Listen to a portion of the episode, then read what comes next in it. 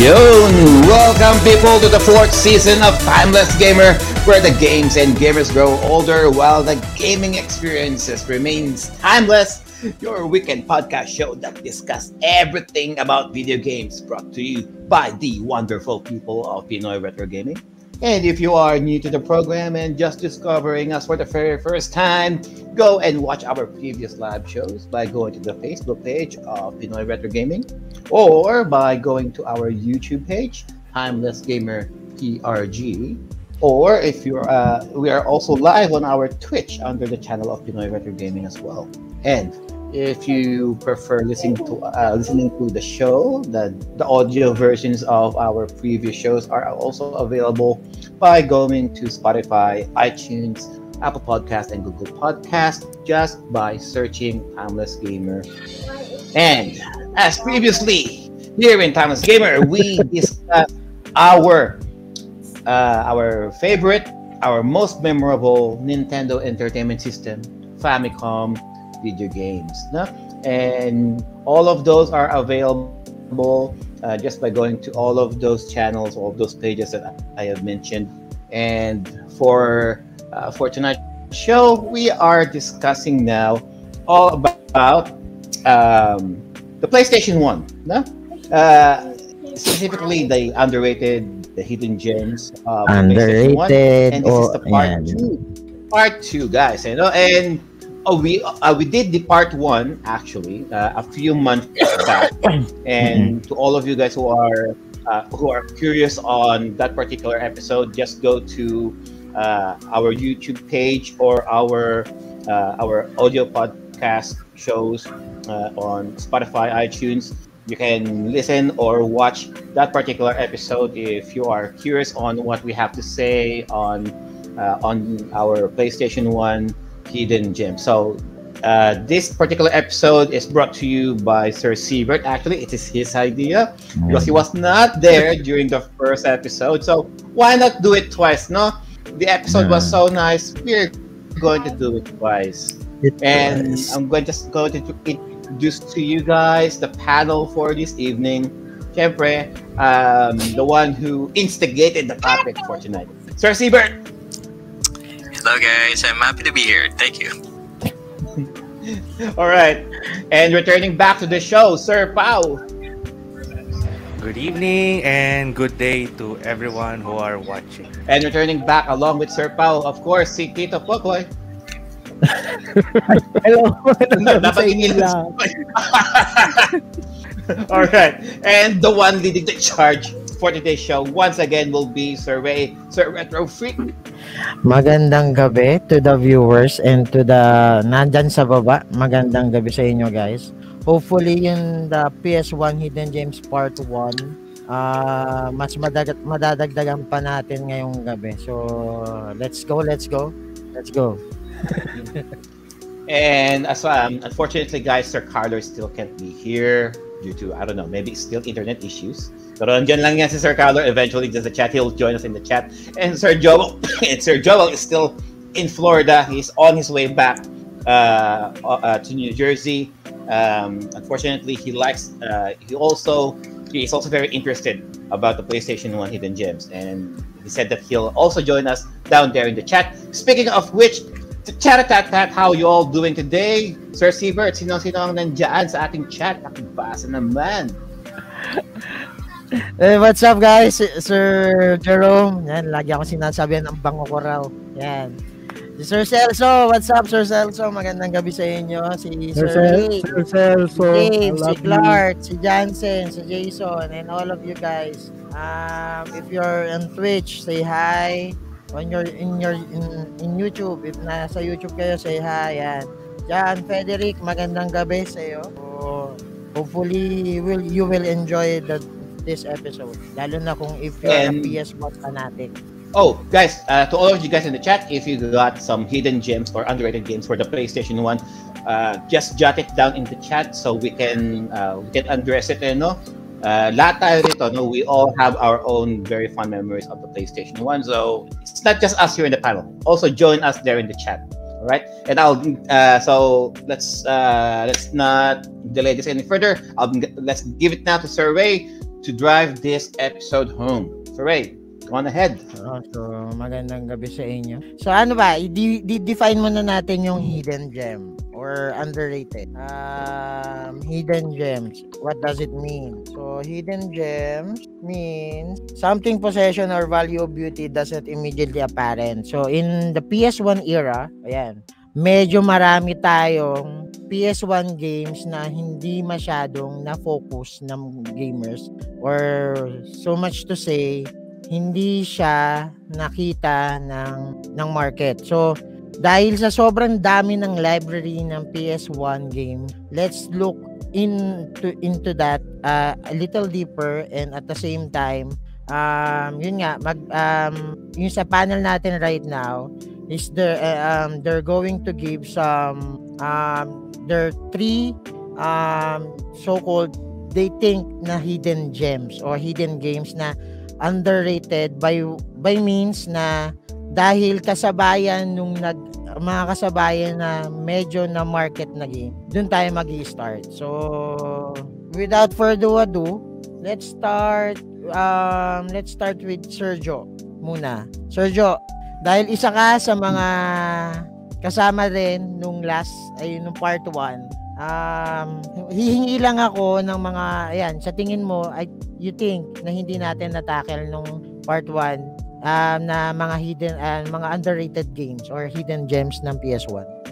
Um, in regards with me, um, because I'm RPG specific, I'll I can I can think I can probably think of three.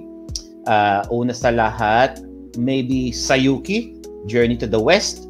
It's a it's a strategy RPG, no? Mm-hmm. Um, if you guys are familiar with the Sayuki, sila yung ano, uh, sila yung uh, it's a Chinese story about four people, si Sa, uh, si Genjo Sanzo, si Goku, si Sha Gojo, and si Cho Hakai na natasan by by the Chinese gods journeying from China all the way to India. No, um, this is basically the same uh, same story that Dragon Ball Z loosely been adapted to actually. So, it's a strategy RPG. Medyo mahirap-hirap to ng konti and hindi siya naging ano, uh, hindi siya masyadong naging sikat because eh, um, ever since Final Fantasy Tactics, everything strategy mm. RPG eh parati siyang kino-compare sa Final Fantasy Tactics because Final Fantasy Tactics did it so well it was uh, such a commercial and a critical success na for na even though there are other strategy RPGs aside from Final Fantasy Tactics, everything else that came after that, parang pinagko uh, ano eh, parang uh, parang parang di naman ma uh, maiwasan na may compare.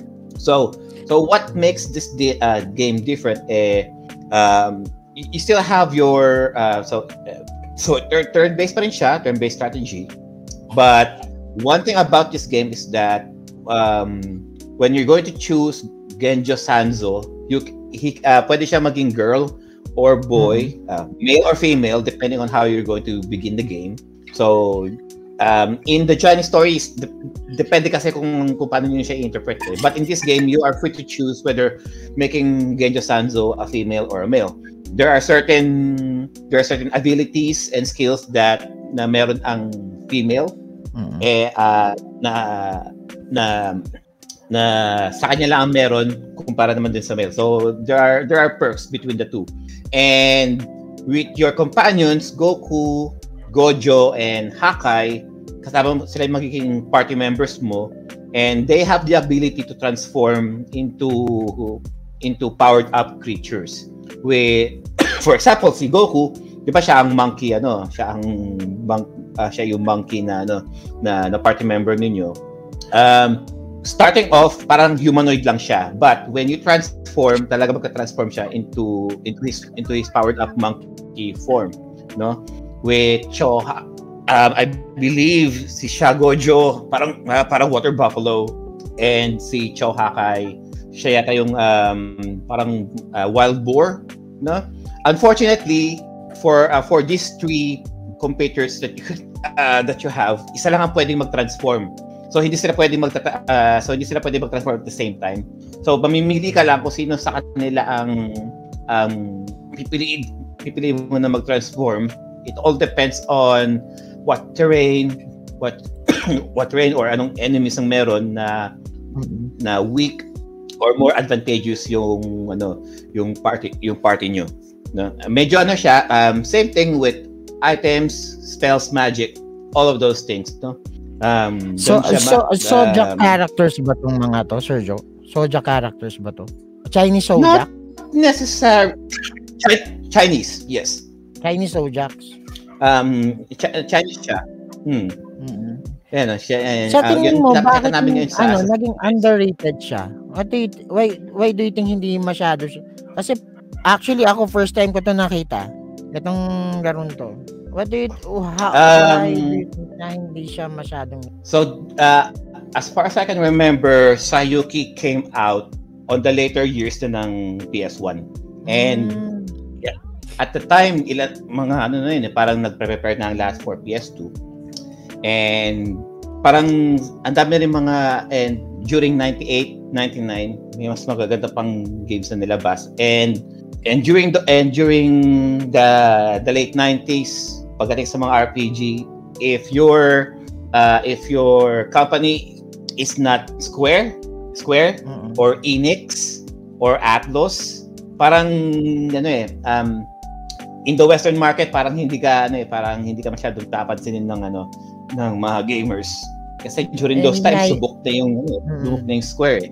Unfortunately with this hindi kasi diba? Mm. Hindi um the com- the company who made this eh ah, hindi ganun ka hindi ganun kasi hindi ganun kasi Ano bang the marketing for it Anong, ano? Ano yung nag-produce? Sayuki um tingnan natin Sayuki PS1 it was made by Koei in Japan. Koei. Hmm. so malamang sa malamang kung sa ah, baka sa Japan lang to nag-hit pero in the western market hindi masyado ang pagkakataon lang parang ah, nakita ko lang to once sa isang gaming magazine sa GamePro parang isang maliit na, na column lang siya ang hindi lang hindi ganun ka, hindi, hindi siya ganun ka, ka-advertise pa, as far as I can remember. The marketing for this was not really that good. Pero na na to, um, nakita ko lang to, uh, true story, nung, nung naghahanap ako ng games no sa Tayuman. Nakita ko lang to sa, nakita ko lang to sa stante as a, one, one of the uh, new arrivals. And nung, tin, nung tinest ko, na curious ako, eh, parang ano, uh, ganito siya, ganito siya, ganito talaga siya, kay, ganito talaga siya ka, pinagkukumpara sa tactics. Nung, na, nung nasubukan ko siya, sabi ko, ay, parang Final Fantasy Tactics. Eh, di ba parang yun na kagad ang ano, yun na kagad ang ang iniisip mo. Ay, parang Final Fantasy. Fantasy Tactics na din pala. So, if you are good, if you are so allured uh, for interested with Final Fantasy Tactics, you can try this, uh, to all of you guys, you can try this game. And if you are, um, dahil meron siyang halong Chinese literature, mas, ah, mas, mas dagdag siya sa kanyang overall story and narrative. Hindi lang siya yung for the sake of Final ah, tactics lang na na gawa-gawang ano lang na adventure story lang. Meron talaga tong ano, meron talaga tong cultural reference. Might uh, you, you might learn something. May hindi siya ganun ka ano, it- it's loosely based pa rin from the actual uh, from the actual Sayuri uh, Chinese literature, but at least the uh, the characters and the principle of it by them going from China westward papuntang India, nandun pa rin. For my second game, I would choose ano nga uli yung ano ko? Second game ko. Naisip ko na ito eh. Um, I would go with um, sinabi ko na kaya ano to eh. Ah, yes. Ah, Cartia. Muntik na. Cartia.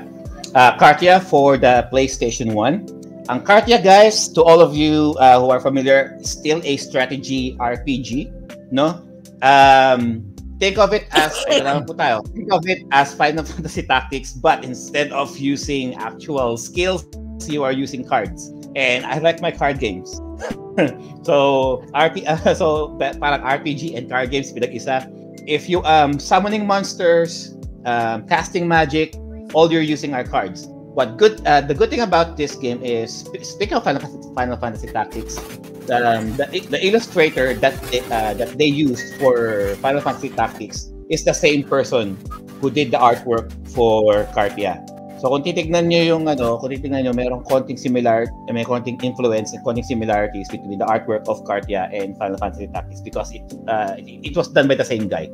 So yun din siya um, strategy RPG pa rin, turn-based grid um, na ano na na gameplay. Yun nga lang through through cards ang ano nyo. Uh, through cards ang labanan dito.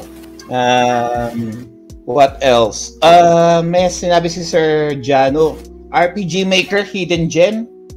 Um, actually, Sir Jano, for me, ang RPG Maker, it's hindi siya hidden gem kasi for that to be a hidden gem, dapat wala ano eh, dapat di, di siya magkakaroon kasi RPG Maker, merong RPG Maker 1, nagkaroon ng RPG Maker 2 sa PS2, RPG Maker 3 sa PS3, uh, sa RPG Maker 2 and 3 sa PS2.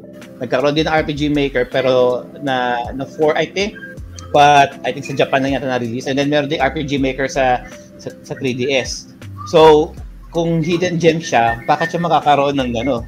Bakit siya makakaroon ng mga sequels? So, ibig sabihin, there's a there's a there's a significant following for the RPG Maker franchise, no?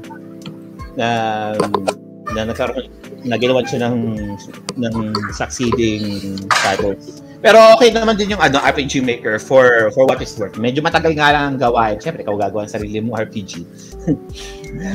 uh, Sir, my number Why do you think na ano to, hindi parang hindi kumita?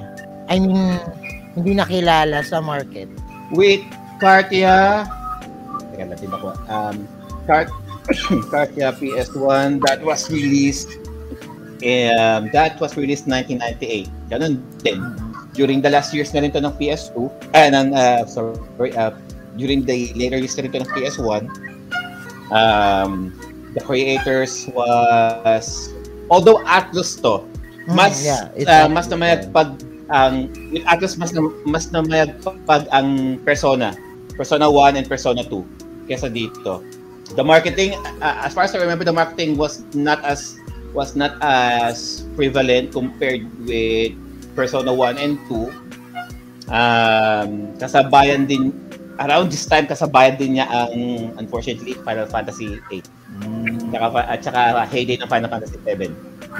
So for strategy, for role, strategy or role-playing gamers, um, at the time na lumabas to, everybody else was playing Final Fantasy 7 or Final Fantasy 8. Sa bagay. Wala. Nga, yun na, yun na yun. Biktima, biktima rin siya ng ano. Biktima rin siya ng Ah, Square. biktima to ng ano eh, ng Squaresoft eh. Malamang. So your ano, your number one. Number one, eto. Uh, I um, I thought about this long and hard. Nabanggit ko na tong game na to on our previous shows and I dedicate this to Sir Joel as a man of culture. Kasi man of culture din siya. Um, hindi siya, it, it's not, uh, it's not an English game. Unfortunately, it's a Japanese game. It's a Japanese exclusive. Guardian Recall. Guardian. So, um, the game Guardian Recall, uh, the story about this game, when we bought our first PlayStation 1, nabi, na, uh, so we got this, uh, so nung umuwi yung tatay ko, we bought, uh, sabi niya, bibili kami ng PS1, right? Punta kami ng, ano, ng Grand Central, Caloocan. And kasama sa ano, kasama sa PS1 bundle nun, 10 games. So pumili kami. Bakit ko pinili tong game na to? Bakit namin pinili? Kasi yung cover art niya, puro mga babae. uh, all uh, all anime girls. All anime girls, right? Ah. Sabi ko, and if you're going to look at the cover, guys, uh, so, okay. Tapos tong, tapos tingnan mo yung back cover. Ooh, okay. So, ano, although Japanese siya, na-curious lang din kami kung anong meron dito. So, so basically, this is our first strategy role-playing game that we ever played. As in, ever played. Um, dito kami mas, uh, dito, dito kami na-indoctrinate with the whole grid turn-based system na, na gameplay. Ang story naman ng laro nito, um, it the setting is in the setting is a post-apocalyptic Tokyo, Japan na meron isang evil organization na who wants to take over. And itong mga taong to eh, have the power to summon magical creatures, mga creatures ba, mga monsters ba, no? And they are trying to search all over Japan na mga tao din na kaya mag-summon ng mga ganitong monsters na to to join their side to fully take over Japan. Tao meaning girls. There are no guys. There are no male people around this game for some reason. Puro babae lang ang characters nyo rito as in. And I read the ano, uh, I read the backstory about this game. Originally, it was a light novel na Yuri. Yuri, guys, uh, sa mga tao dyan, alam nyo yung sabihin ng Yuri, uh, lesbians. So, female on female ano, relationship. So, apparently, it's a light novel na ang mga girls dito eh having some uh, some relationships with uh, with other female characters. And nung ginawa to ang game na to, tinanggal daw nila yung uh, tinanggal daw nila yung side na yon. Medyo ginawa nilang rated PG ng konti. But if you're going to look between the lines and if you can understand a few Japanese during their dialogue, alam you can pretty much tell there's sexual tension between a few characters dito. Um, there's the heaven uh, uh, there's uh, so there are two discs on this game. The first disc is, uh, the first disc um, have two different arcs. Meron uh, dalawang teams to. Um, the heaven team and the earth team. Each of them have their own set of female characters uh, na kanya na you know, alam niyo naman syempre, um, each uh, each one is cute, yung iba sexy, yung iba wala nang wala nang uh, nagdamit pa. wala nang halos kita na. Hey, you know, I mean, I mean hey, we're, we're teenagers, no? So, but uh, I would, I would, I would suggest this game to Sir Joel, sa totoo lang. But, um, so the gameplay, uh, you got your female characters, and they can summon their uh, their monsters right there, no? So the masters, yung mga female characters, they will order their their specific creatures. Yung creatures na yon siya yung aabanse para labanan yung uh, yung creatures ng ng kalaban, of course. And, um, and the same thing, yung kalaban mo papunta sa'yo. Ang technique dito is if yung creature mo eh, nilapitan yung mismong master ng kalaban, the masters cannot fight as in. Kapag tinamaan siya ng ano, pag tinamaan siya ng creature ng ng character mo, most likely patay siya kagad. Kasi the the the the, the female characters themselves, whether the protagonists or the enemies, they don't fight. It's the the the battle is between the the creatures themselves. So nakikita niyo dyan guys, um, yan yung tinatawag nilang uh, duo, uh, the dual system na na aatake yung uh, aatake yung creature mo tapos tapos gaganti yung creature ng kalaban. Minsan hindi sila, uh, minsan hindi sila nakaganti. Kasi it turns out merong long range, merong uh, merong short range attack ang bawat ang bawat creature. Kapag long range ang attack, hindi nakakaano, hindi nakakaganti yung kalaban, of course. But if it's a short range battle, malamang sa malamang uh, both creatures will will attack will attack each other. The sequence of this duo, you can turn it off kung gusto niyo madali ang ano lang, madali ang labanan lang, no? Um, unfortunately with this game, you cannot really grind. It's very linear. Uh-uh. So as um, so it's not about yung mga characters nito they can only level up so much na hindi na wala you cannot really go back to previous stages para lang magpa-level up ka. No, one, one after one stage you go to the next. Yun lang yun. So by the end of the game you will get what? Um, more or less level 40. Yun yung pinaka highest level na makukuha mo. And okay. you cannot really afford to letting just one or two character to get all of the levels. Kasi by the end of the game, kailangan mo lahat ng uh, kailangan mo lahat ng characters eh fully de- uh, is you know fully developed kasi meron mga boss battles na mahihirapan ka kung under kung under leveled ang other characters mo. So you really need to balance everyone. All right. And uh, by the way, it's a hidden ano, gem. Uh, Oh, yeah, go. Okay. Go, go ahead, go ahead, go ahead. You know, uh, it's a hidden gem for me kasi nga, it's Japan only, guys. Nakita ko lang po sa. Grand Set. okay, by the way, um, let's thank Matt Bozo. Hey, Matt. Thank you for the 500 stars, Matt. Thank you so much. Thank you, thank you, thank you, thank you. Thank you so Uy. much. 500. Yan. Yan, 500 Thank stars for Matt Bozo. Oh, bayan. Okay. Thank you for that, Sergio. So, puro RPGs yung mga hidden gems mo, Sergio. No, puro RPGs. As always. So let's ano, um, let's give As always. naman um, the floor to Sir Siebert. Sir Siebert, ikaw naman. Mga Yay, gani- ano mo? Oo, kanina pa ako na nagkakaproblema sa internet. So, hopefully hindi ako makat off. So, alam mo, ang gagaling ng memory nyo kasi, alam mo, ako pag naglalaro ako ng game, pagkatapos ko siya laruin, then nag-proceed ako sa iba namang game, makakalimutan ko na siya agad. eh. So, so I don't want to get into details ah, kasi I have, uh, kasi right now I'm playing Odyssey sa PlayStation 4. So, Assassin's Creed Odyssey. So, hindi ako mahilig sa RPG, unfortunately, Sergio. Uh, as, as si Sergio kasi ex, when it comes to RPG, talagang ano yan eh. Siya yung go-to person eh. So, I, I'm not really into RPG game, uh, RPG gaming, but uh, I, I'm playing currently Assassin's Creed Odyssey. So, I, I would consider it RPG kasi may mga grinding rin, may mga level up na ano. So, it's fun.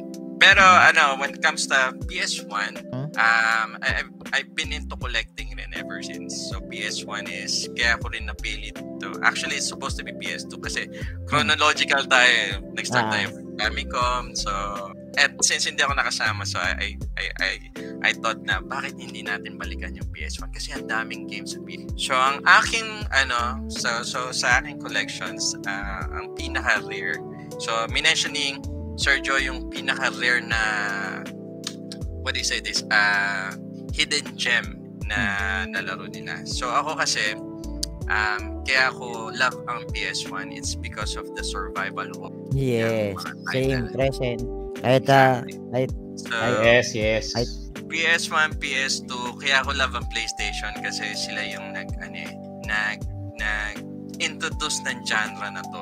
So, we have uh, yung parang kumbaga yung godfather ng ng uh, survival horror. Not exactly kasi meron naman survival horror back in the days with Famicom. Pero we have Resident Evil. This is the first one. ah, favorite ko. Director's cut. Director. So, Resident Evil 2. So, uh, with, with Le- Leon and Claire. Then we have Resident Evil 3, Mm, Chills version. mm, And there's Survivor.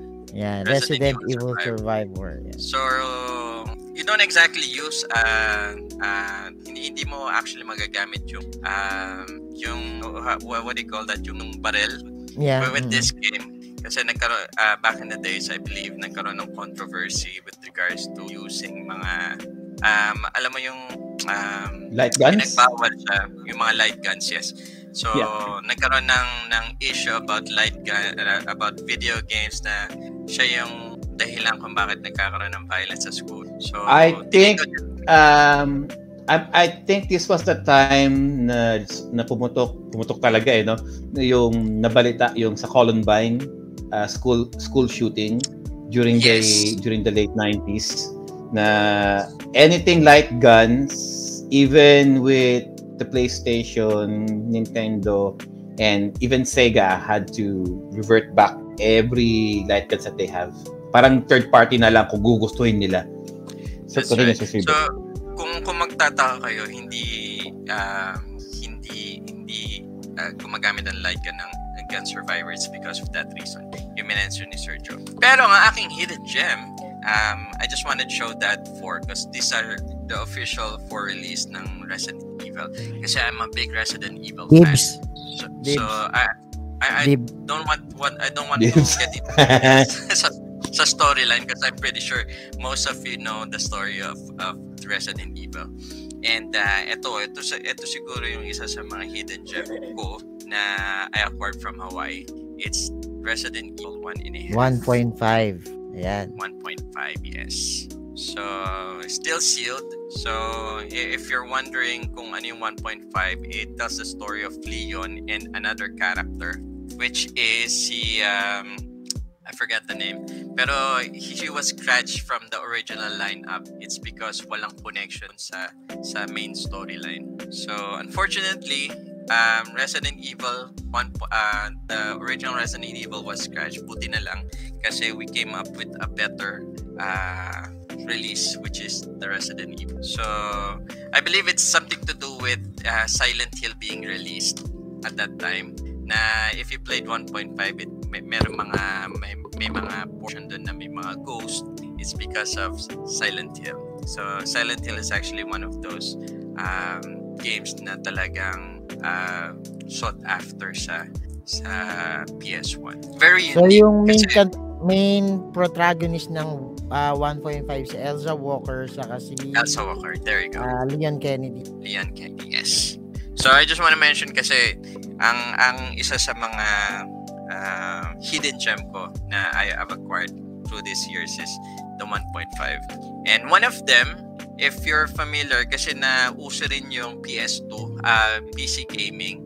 So I'm pretty sure you guys play Diablo, uh, Diablo 2. Ako kasi mahilig ako sa Diablo 2 at ba- back in the day. So um, one, of those games na talagang tinetreasure ko na I was able to acquire is Diablo 1 Diablo 1. on Yan. the Tito ah, Jomar, Diablo. PS1. Yan, isa sa mga ano rin, mga favorite din ni Tito Jomar. Yan, Diablo. Yan.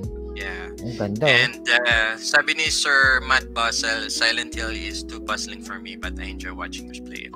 Yes, and, and I actually love playing it as well, Sir Matt Basel. It's one of the it- it's very psychological horror. So kahit na uh, if you play PlayStation 4 and PlayStation PlayStation 5, this still scares me up to this day. Talagang ano siya. So talagang um, nakakatakot talaga siya. So moving on, aside from Diablo, I also have this. So one of my Castlevania, Symphony of the Night. Symphony of the Night. So it's not exactly a hidden gem. Uh, well, it's a hidden gem, but it's not exactly rare. So I have the Prima Game Guide that came along with. So guys, if you have a Prima Game Guide, um, it's already being uh, sought after then. So prices are spiking na rin when it comes to the game guide. So if you have one, um, if you're into collecting, uh, ano, Eh, pakita maganda lang siya. natin. Maganda siya for collection. So Official guide. Yan. yeah, for Ng Symphony Castlevania. You know, ito, this is more expensive than the game. I'm the- the Yung game mismong guide- guide. Yeah, the game guide is actually more expensive than the game. So if you have Prima game guides, uh, ano na siya, it's highly collectible na. So if you if you have Prima game guides, so keep them kasi nag nag-spike rin yung prices. Uh, so sa shooter games, one of the most uh, probably um, expensive game I have is R-Type Delta. Ba- R-Type. What was that? R-Type Delta. R-Type. So para rin siyang ano sa y- yun sa Famicom yung horizontal yung shooting niya. So it plays the same as um yeah you can you can search. Para siyang ano rin uh, Sir Sir Sir Joe. Para siyang ano ba yung sa Famicom na sikat? Gradius. Para not exactly Gradius pero mas maganda yung graphics niya and uh, horizontal yun. So pero Salamander? You, you get it. Salamander, yes. Pa- parang ganun rin ang niya. And uh, Oh, hindi ah. R-Type More like is salamander actually. More like yes, exactly. So I have two of them. So our R-Type Delta is uh, is a, a rare game that uh, I was lucky luckily to acquire over the years. Mm-mm. So hindi ko nga alam eh kasi pre Tumatalbog yung laser ayos eh. Oo, iba-iba yung mga weapons niya actually. Tapos may options kang pumili ng mga ng mga spaceship with, with different types of uh, ammunition and, and weapons. So, ah, hindi ko nga akalain na mag tataas yung price niya kasi binibenta ko nga to noon eh. Hindi ko talaga type yung mga shooters. Pero ah, after pandemic, nakita ko sa sa price charting. Uy, grabe ah, mataas pala yung price niya. Pero you, would you consider this, Sir, ano, Sir Siebert, uh, uh, underrated game in your own perspective? Itong R-Type Delta. Um, alam mo kasi back in the days, ang daming mga released games. So, there are exclusive games in Japan, sa US na na exclusive lang within that region. So, ang maganda rin uh, during those days is well, there's no such thing uh, uh, uh, personally ah kasi ngayon may mga AAA games na talagang na talagang ginasusan ng mga de- devs. Kasi ang daming mga indie, indie devs before na nagre-release lang ng mga games na na you'll be surprised na ang daming games na hindi mo alam na maganda pala.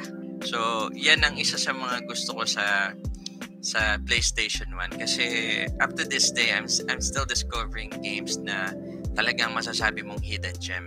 So, some may not appreciate it pero pero ang dami kasi mga unique at mga rare na titles na na-release before na uh, unlike today na talagang alam mo AAA yung game. So, ang daming mga actually games, actually survey um, in regards with the space shooter genre, I'm looking at uh, I'm looking at it now yung mga top uh, mga the best kumbaga na the space shooters for the PlayStation 1. Um, even with the top 5, hindi ko rin masyadong ano, hindi ko rin siya masyadong na rinig.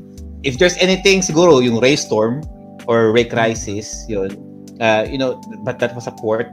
Yung Raid, yung mga Raiden, mga Raiden games. But and Wing Commander, yun, na, na madalas sabihin ni Sir ni Sir Joel. But aside from that, parang hindi siya uh, the, ang space uh, ang space shooters hindi siya gan, hindi parang hindi din talaga ganun ka ano, ka kapatok unless talaga unless talaga lalaruin mo talaga siya. Um, ang hirap kasi ng mga larong to eh. I, I have to be honest. Oo, so mga, lang. So, it, popular siya sa mga arcades pero kasi ang, ang ah. bilis ko ang, ang bilis ko mag-rage quit sa mga ganitong klaseng game pero I well I, I still have it. Pero actually this is one of the the rare game na exclusive rin only released in Japan I have aside from R-Type Delta. So this is Cho Aniki. Cho Aniki. Cho Aniki. Yes. So Cho Aniki. Oh. Oh my This goodness, is, that it, game. Siguro, ito na siguro yung isa sa mga pinaka-unique and Super Brother. Uh, disturb. Parang pang bodybuilding to. um, so, check nyo um, um, ano to? Is ano this to? actually a? Para alam niyo si ano. Alam niyo Sir Jano yan. you can ask you can ask Derek about it. oh, it's a shooting game. It's a shooting game, yes. well, one of the weirdest shooting wow. games actually. It is. It is one of the uniquely uh, one, one of the weirdest games released. And it's a shooting game. So medyo may pagka-perverted yung ano, yung Yep. yung, medyo? Ano, yung, yung game. medyo talaga. Medyo. medyo nga. And actually, para talagang hidden gem talaga siya for me. Ah. That, Johnny, yes. uh, yeah. Medyo pa pala yan. so, so sa card game to, sabi ni Jansen. yeah. Sir, Sir Juan De Marcos, yeah, what the heck is that game? That's that's Cho Aniki. Cho Aniki.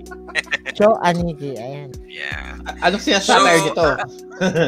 ayan. Actually, you get to play you, you get to choose either a man or a woman sa onset ng game. Tapos, uh, iba-iba yung boss fight. So, medyo may pagka-perverted yung basta na sa boss fight dyan. So, meron kayo mga, yung mga private parts, yun yung bumabaril sa'yo, yung mga ganun. so, it, it's uniquely, ano, it's, it's, it's unique. It's, it's Japan only release game. So, there are actually a lot of games na, ano, na makikita mo lang sa Japan. So, um, we have na actually ang daming games na exclusive lang with, with sa Japan na hindi na release sa Western. Um, mm. And those are some of the games na I'm I'm so nakakatuwa may mga ganto. Yeah, so siguro yun lang. I I I don't want to mention kasi I, I have marami rin ako mga What? specific games na na, na, na, na, na, pero for now uh, sa mga hidden gems, ito ang mga hidden gems. Yeah, yeah. This is the boss. Yeah. Boss to. Stage 1. Stage 1 pa lang yan. Boom. sa, tingin sa baba. oh, hidden gem nga Oy. to, guys. Uh, yeah. One of the hidden gems nga to. Kailangan mo talaga siyang tago. Kabata. Ah, sa bata. Tago mo talaga. That is. Ah, ah. pang ano to, yung panggabihang laruan to. Yan. Rated Thank you so much, Rosie Bird, sa mga collection mo and supposed to be mga yan, hidden gems talaga. Talagang hidden gem talaga yung laro. mo. Nakakaaliw, no? Meron talagang shooter. Actually, siya. guys, no? yung, pinag, ah, yung sinasabi nyo regarding sa yung sa ibang games like G Darius, uh, by, by, uh, Vagrant Story, ano pa, um, kay Ma, may nabasa ako dito sa ano eh. Um, usually, almost ibang, yung mga shmup o yung mga shooting up, Shoot em up. marami talaga sa ano eh, maraming PS1 na hidden gems, so underrated. So, ano pa ba? Ano ba yung mga hidden gems na, na ano ko? Vandal Hearts. So, yan. Isa yun sa Yeah. mga hidden gems. So, ibigay naman natin yung floor kay Sir ay kay Tito Popoy. Tito Popoy, ikaw naman. Your hidden gems. Oh, ah, kasi um, ang hidden gems na category ko is more on action and fighting. Kasi Yun, yung ah, kung natatandaan nyo, yung first ever cabinet na ginawa kong video game Yun eh. is ah, PS1. So, ang hinanap ko talaga ng mga mat- matitinding games is more on fighting. So, yung start with the Evil Zone. Evil talaga- Zone. Oh, ito talaga kumita sa akin ng malaki. Yan, Evil Zone. That's a good game. Actually, Paano? ito, underrated to eh. Hmm. Hindi siya, ano, hindi siya talaga kasi dahil dahil mas patok nga si Tekken lang nung pan- time na yan Mm-mm. at saka si uh, Dead or Alive hindi siya napansin. So ano ano ang ano ang ano nito? Ano ang So it's a it's a fighting game Tito Popoy. Uh, It's a fighting game parang yung Distrega. Kasi Mm-mm. merong Distrega, meron pa isa eh. Ang gaganda lang kasi nito, marami ding combo. Bushido Blade, ano yan, makasabayan niya, Sir Poy. Bushido Blade. Bushido Blade. uh, Bushido Blade. Um, Yeah, Toshiden yeah, 2. Ah. Toshiden, Kasabay yeah.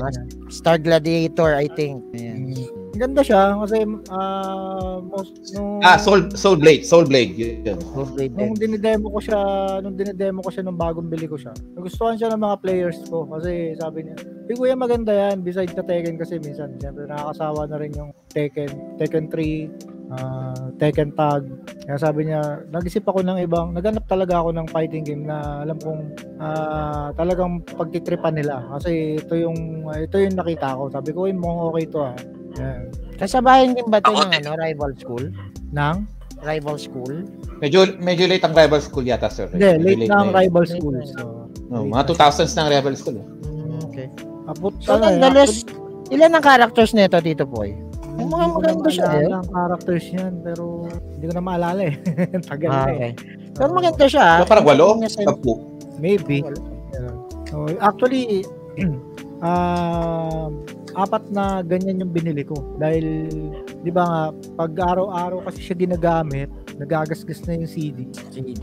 So, Eh, kailangan ko ng reserba. Mm-mm. Kasi ang Tekken Lalo 3 na ko kung patok nga sa bata, no? oh, Tekken 3 ko nun, ang CD namin lima eh. Mm. Talagang hindi pwedeng mabakante. Oh. yeah. Yan, yan. Kaya mo lang fighting. Tapos yung isa is yung rapid reload.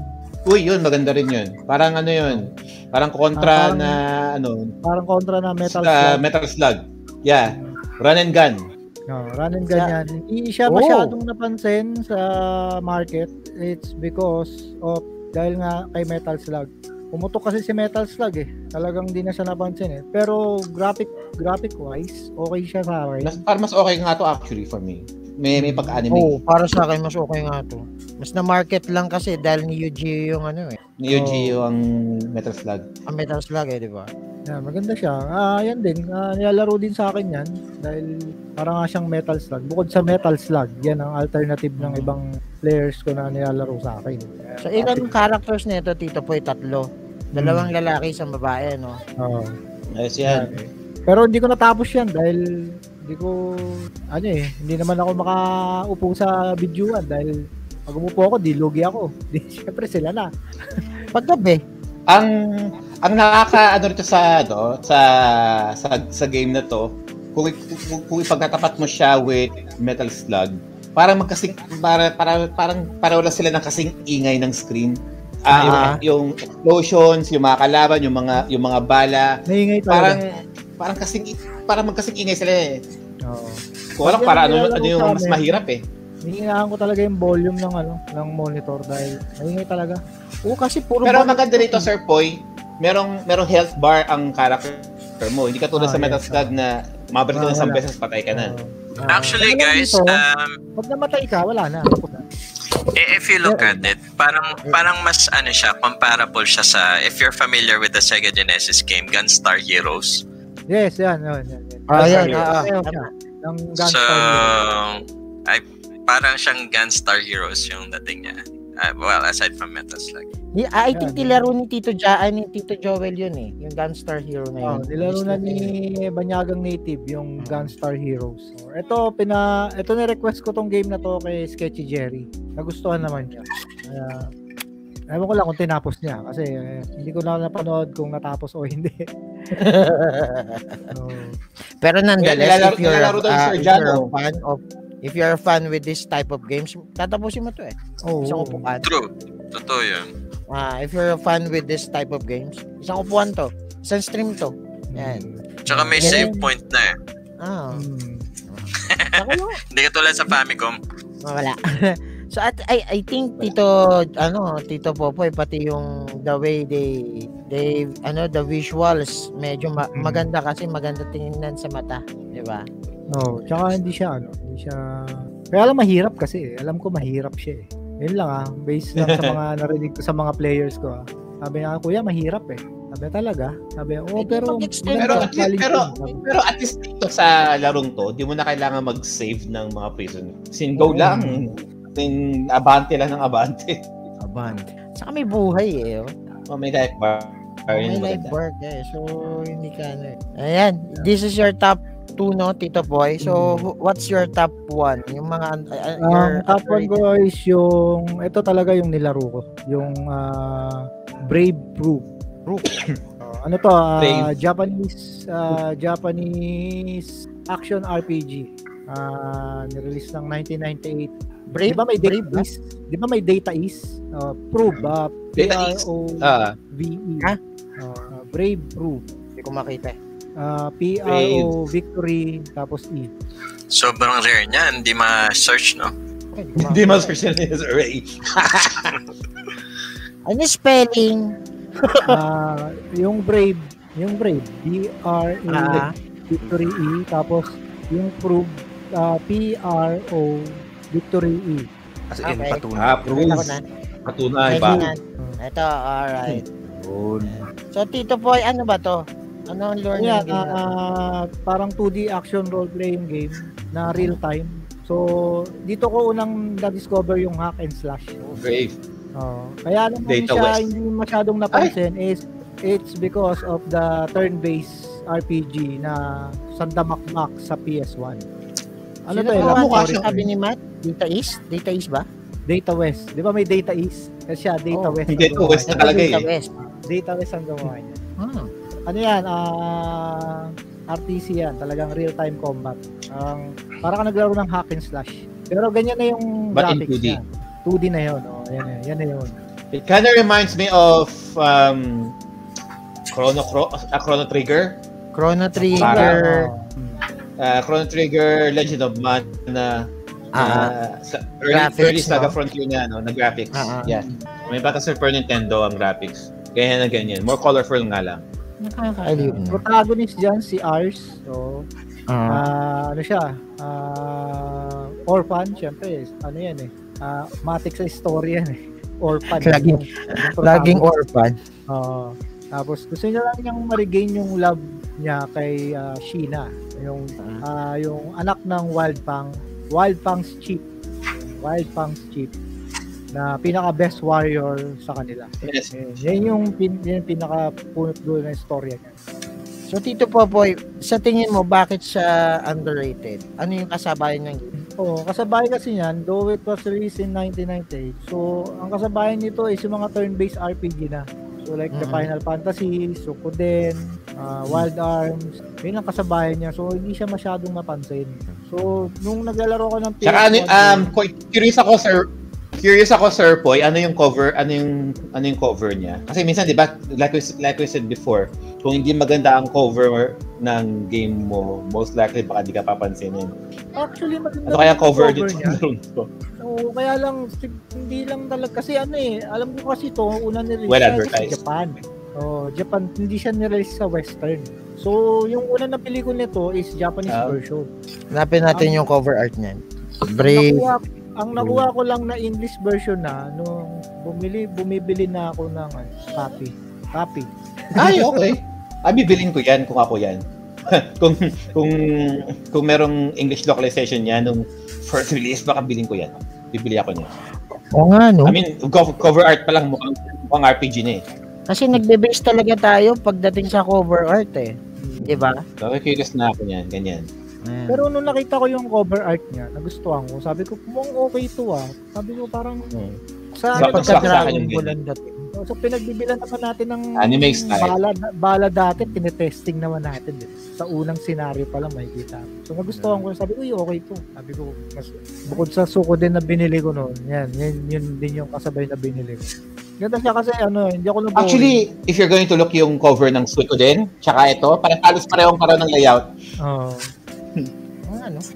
Pero nonetheless, kung ikaw ah, if you're, if nakita mo to nasa market, tapos kasabayan niya, example, is Soyko din. Tapos pareha sila ng parang ganun. An, um, ng cover art.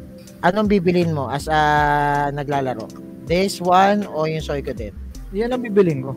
Ikaw, Sergio. Kasi I, I'm not totally a fan of the turn-based Mm. RPG. Ah, yun lang. Kasi I'm the opposite of Sir Poy. Oh, Ah, Ako- kasi Game ganito. enthusiast ako eh. Oh, alam mo Ah. yun, mas gusto ko kagad ng action. Eh, ako lang naghihintay ako eh. Kasi alam mo Ah. so, galing ako sa fighting games eh. Oh. Oo nga naman. Actually, ako rin eh. Wala akong hilig sa turn-based eh. Ano lang. oh. Pero nga, dahil bago siya sa paningin mo, tapos wala, kunyari, walang tester yung binibilan mo, Sergio. By means of Ah. the cover art, would you prefer this game or the Suikoden game? Which regards na hindi mo makikita yung gameplay niya. Kung hindi ko makikita ang gameplay, titingin ako sa likod, sa back cover. Because the back cover has the game uh, the gameplay screenshots eh. Sometimes. Pautak, And pautak.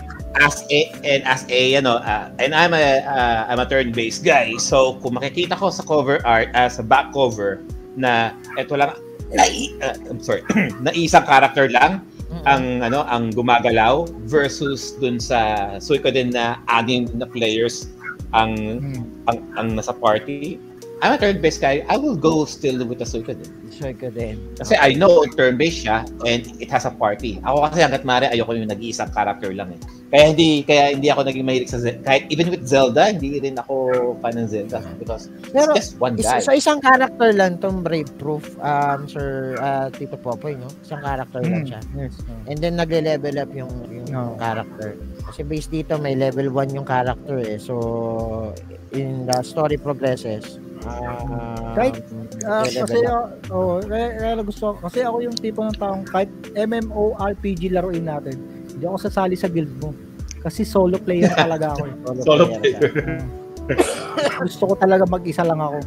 Alam mo, Actually, guys, personally, ako um, ah, kung ako papapiliin mo, so ikaw din sa kato, ito pipiliin ko. Una sa lahat, hindi nga ako mahi... Sorry, sad to say, I'm not a fan of turn-based. At the same time, gusto ko yung ma-action. Oh. Ma-action. so, pipiliin ko tong laro to. So, Ganon wa- kasi kami sa mga yan. ano, yung mga fighting game enthusiasts, ganon talaga sila eh. Ganon yung ano eh. Oo, yun yung eh. nakagistan namin eh. Kaya talagang, ito yung, dito kami sinilang eh, sa bakbakan eh. So, dito na rin kami mamamatay. Ganon yun. Alam mo guys, isa rin, isa rin ang disadvantage ng mga, kasi chinek ko yung Brave Proof, ngayon ko lang to talaga nakita. So, nakita ko Japan only released. So, I'm thinking ito mga translation na to lately na lang. Lately na nga. So. Oh, lately na lang yan. Ah, So, ah, ah ito yung sinasabi ko kanina na sobrang daming games na na-release ah back in the days na nagsabay-sabay sila. Na So, sobrang kang mga- yung na-market, ma- na, yun nga, kaya na-underrated kasi nag sobrang sabay-sabay sila, hindi nakita ng mga gamers, ay may ganito pala, mas maganda pala kaysa dito. Ay, may meron pala. hindi, ganun. hindi rin siya na-port at the same time. Sa, Ayun. so, lately lang natin naintindihan, Oo. lately lang natin na-discover. Kaya, something And- Ah, di ba yung na- lately nga, yung Soy ah, 4 ba yun? Free sa PSP? Di ba lately lang nila na na English translation? na translate. And to think na the 1998 problem- yata yung Release? Yung year na pinakamaraming games na na-release sa PS1. Pero yan, tinapos ko yan, yung Japanese version pa. Ay, wow. Talagang hinulaan ko Hula. lang. Hula-hula lang talaga. Mula ho. Yan. May tinatanong si Jansen kanina kasi sa akin dito, boy. Ano yung listahan ko? Actually, nililista ko lahat ng mga sinasabi nyo. kasi, kasi, ilalagay ko dun sa maliit na PlayStation. Yan. May nakahanda ng 32 Oh. gig na USB drive para doon sa mga larong yan. So, Nako, konti so pa yan. sige, magbigay lang kayo. Uh, mal- malalaro Tayan, na. tayan-tay lang kayo, magkaka-PS1 din ako. Stream na yan. So thank you so much Tito Boy for that. So uh, yun nga, ito itong Brave Proof na to, I think I will play it uh, honest. So dito naman tayo kay Tito ay kay ano, ah, Sir Pau. Sir Pau, Ah, ah, ikaw naman. yeah, hidden Oo. gems. Siguro siguro I would consider first in my list since sinabi since marami silang sinabi na mga games na released only in Japan and as a musician and a rhythm game fan on my on on my part I will co- I my first on the list is ang ad talaga ng title niya Punch the Monkey Game Edition Punch It's the not a monkey. euphemism for spank the monkey. Iba yung, yeah guys, iba po yung spank the monkey. Yep, iba po yun. And and it's real and it's really intriguing to see the title unless you unless you know the anime Lupin the Third because from the from the title of the game itself it was based from the name from the pen name of the creator of the anime Monkey Punch or Mm. real name Kazu Kazuhiko Ka, Kazuhiko Kato. So, this is a rhythm Kato. game, Pau. Yes, yes, it is a Tap- rhythm Saka game at the same time, parang nanonood ka ng anime. anime ng, Lupin. ng mga clips from the anime from the animated scene. Mm-mm. And yung mga soundtrack niya na nandyan is soundtrack from the anime series din as well. Oh, okay. Hindi, Espe- anong kasabayan nito? Anong kasabayan nito na rhythm game or It it was released June 2000. So almost every Ay! version ng Dance Dance Revolution ay na-release din for the PlayStation. Kaya malamang sa malamang At the natapunan- time, you got Natapunan at the time you got Parappa the Rapper and Basta Move. Oh, Ayan, isa rin Group. yan. Kasabayan ng Basta Group yan. You, you might wanna Sa- check, um, oh no. Oh no. Oh no. Oh. Oh. So this is also Japanese. So it's it's ano siya para siyang Pepsi man. Pero you, you walk uh with, with the rhythm of the music. So wala. Oh, just okay. just to mention. Since it's there's this is also a Japan only. Japan made din. Yeah. Oh no. Check that. Naguhubad ba dito si Fujiko? Actually, merong isang stage Yes. dyan, mer Oh. na merong ipapakita clip na may rated SPG. Yes. yung stage 2 to be specific. Saka Okay. stage 5. Si Fujiko yan. Si Fujiko yung Tingin babae. nga ng stage 2. Pati Yun ang na curious nasan ba yung stage Stage- 2 nito? Sir Ray, Sir Ray, stage, Sir Ray, stage 2, please. Oo nga eh. Nandiyan sa ko nandiyan Tignan natin kung totoo sinasabi ni Sir Pau. Sir Pau, ah, pag wala kami nakita. meron meron yan bandang bandang second checkpoint nung song. Ayan, yung mga bar sa yung mga bar sa taas ng screen, yung may start to goal, may mga lines siya that are called checkpoints kung saan kailangan malampasan mo yan while your status bar is in green or in blue para matapos mo yung buong song and yung buong stage. Parang nasa kalagitnaan, wala pa ako nakikita. Wala, wa- wala pa sa kalagitnaan, ayun yung bar, yung kulay puti. It Ah. tells you kung nasang part ka na. Ah, right. Malapit na. Malapit na. Forward mo pa konti. Walang, walang, Yeah, walang kukurap. Walang kukurap. Pa. Forward Cleavage mo. lang Para- muna eh. Hindi, for- Ang lit. forward mo af- bandang after no second checkpoint. Second checkpoint pa. Oo, after pa no second checkpoint yan. Up, konti pa. Konti pa, konti pa, konti pa, konti Konti pa. pa. Up. Ayun na yung second checkpoint. Tapos Asan konti yan? forward Asan na lang na? yan. Asan na, asan Bakit na? yun ang hinihintay Oh. natin? Ayan, may nagpe-petition na nga dito sa comment section si Clark eh. Petition to show Ay, pa- stage 2. Ipopost po Parang namin wala yan. naman. Abang lang, ayan na, Asan? malapit na yan. Basta pag may Asan? nagsha-shower yan na yun. Shower. Shower Ah. scene daw. Oh. Shower. Shower Ipopost scene. daw ni survey. Sana mahuli ni survey. Ah, ito. Yan. Yun! Yun. Oy! Ay! Yun, yun lang yun? Okay. Wala. Diyos ko. Yun Ay, meron pa sa meron pa sa ibang stages na hindi ko Ah, totally kabisado. So, nonetheless, Kasi- this is a rhythm game Ah. talaga, no? Kasi it's up to you. Ano ba i-focus mo? Yung mga buttons na kailangan mong pindutin? O aabangan mo ni si Fujiko na Ay, ay, eh, mga Fuji ko! habang si Fuji ko. Ay, siya, siya. Si Fuji ko. kapalit matatalo ka sa game. Nonetheless, okay nga. Okay naman Worth siya it. laro. No regrets. Worth it if you're a fan of the anime and if you're a fan of seeing Fujiko naked. Pero sa tingin mo, bakit hindi ito masyadong na? It's, Yun na nga It's looping. siguro, Kuya Mon, the fact na kasabay siya ng mga PlayStation versions ng Dance Revo and yung sinabi nga ni Sir John na Parapa the Rapper, Basa Group, which is ang mas sikat looping. na rhythm games ng PS1. diba? It's looping the third. Medyo, by that, this time, eh, medyo fanatic na ang ta ang bata sa Uh, and Was- it's only was- released Was in this Japan. game even... Was this... Ah, Japan only. Ah, Japan Japan. Yun pa Okay, there you go. There you go. Maybe because uh, one of the reason rin kasi is baka ano, magsayang lang sila pag ipoport pa nila sa US since hindi naman familiar ang mga Amerikano kay Lupin. Kay Lupin. Yep. Yun yun. Maybe, So- maybe, maybe kung Dragon Ball to at nagsha-shower si Bulma. Or si, Uy! Yeah, uy, pwede pa. Hey. Pwede pa Okay. or si Android 18. Pwede pa. Charot. Android 18 na lang. Huwag na si Bulma. Aha. Wow, Japan. Ayan. O, sige. Um, Yes. Ayan. Your second naman. Yep, next on my list. I'm not sure if this will be considered 100% hidden gem. This is the only Time Crisis game na na-release on PlayStation and not on the arcades. And Mm. that is Time Crisis Project Titan. Time Crisis. What? Project Titan. What? Meron ba nun? Wait, we got 1 and 2. Yes. And in bit and that? the storyline of that is set between PC1 and T. Ah, Ob- ah, ano yan? Obscure yan. Obscure. Yeah. Hidden gem. Ah, okay. Bumili And- ako ng bumili ako ng barrel dahil diyan sa laro na yan. Ang protagonist niyan is same nung sa one which is Richard Miller. Although iba na ang story, yes, kasi yun nga kasunod na siya nung story nung one. Mm-mm. In and in this in this game, pineframe siya na pumatay sa isang mat- isang leader ng bansa. Dahil may may nag-assassinate nga nakamukha daw niya. And then it involved characters from Time Crisis 1, especially dun sa special sa special game mode na only exclusive for PS1.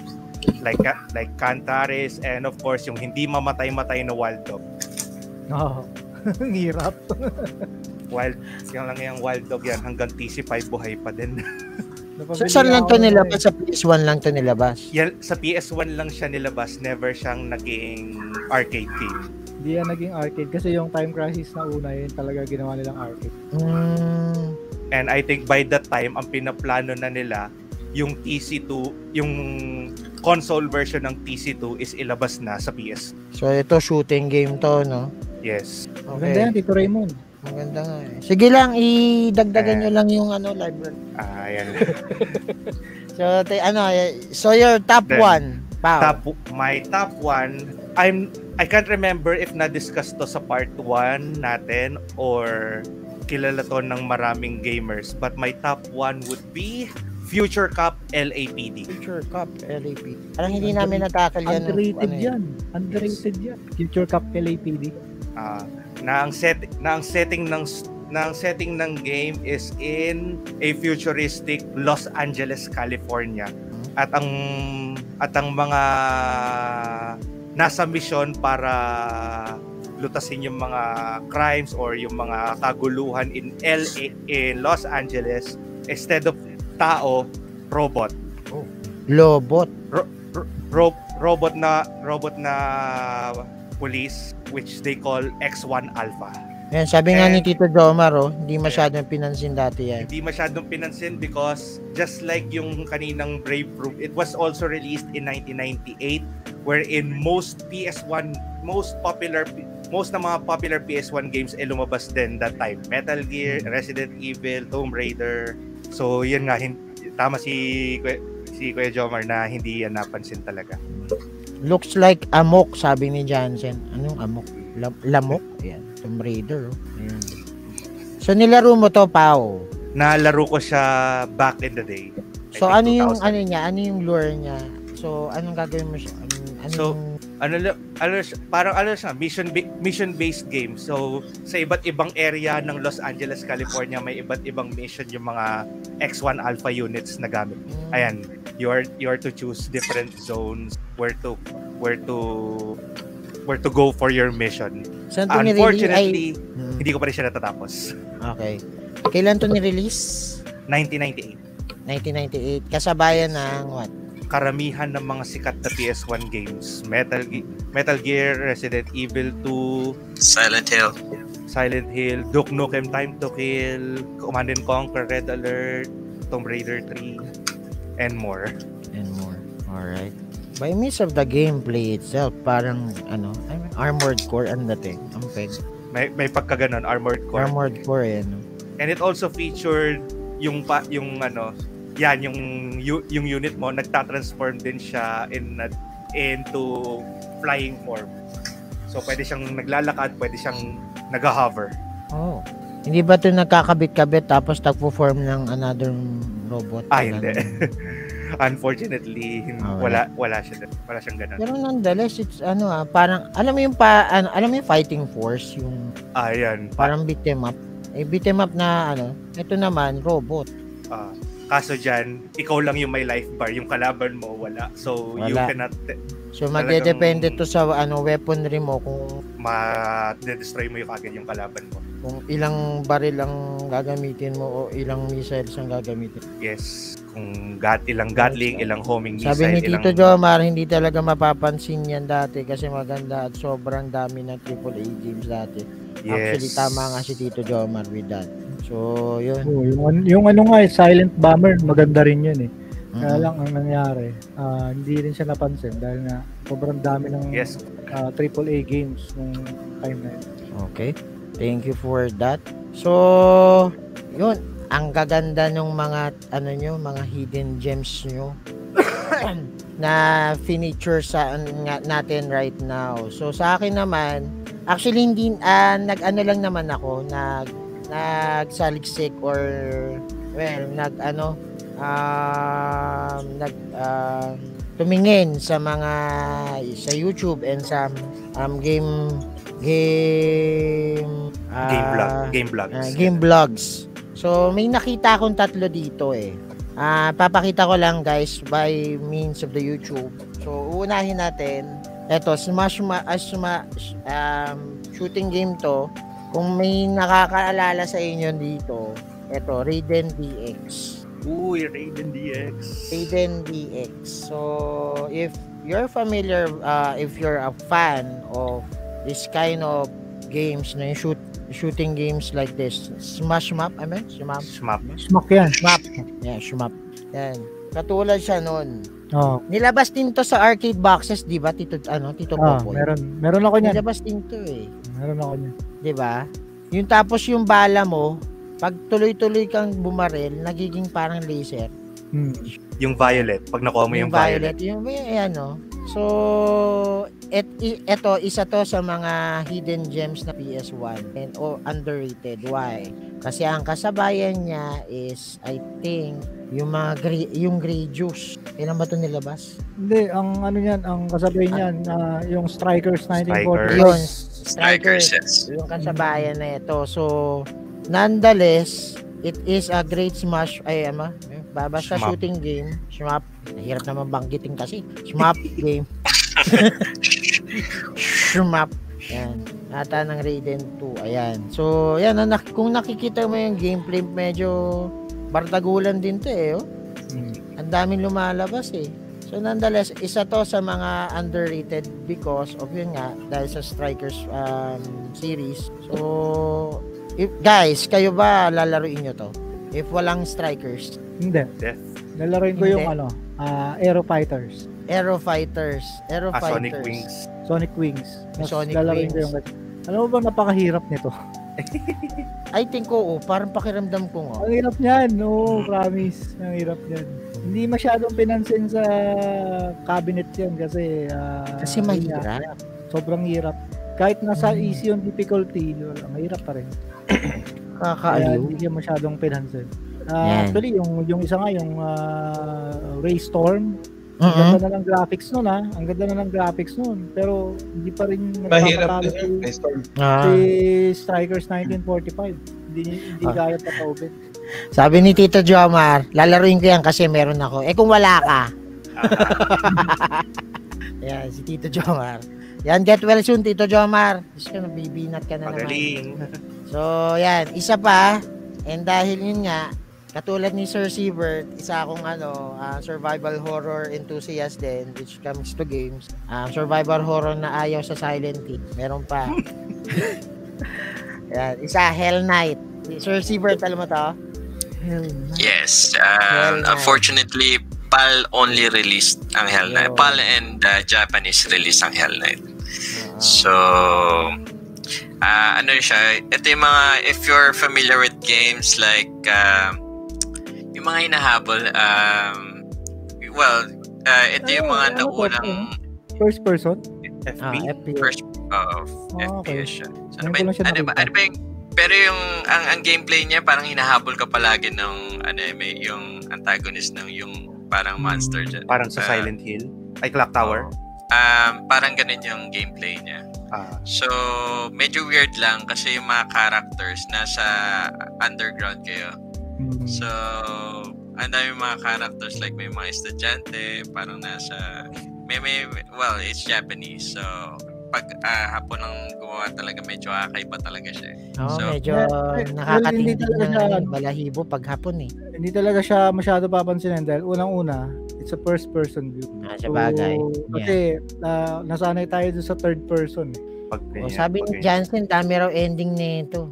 Yan. Mukhang nalaro na rin ni Jansen to ah. Kaya si Hmm. Johnson medyo mahilig sa ganyan. Mahilig sa ganito si Jansen eh.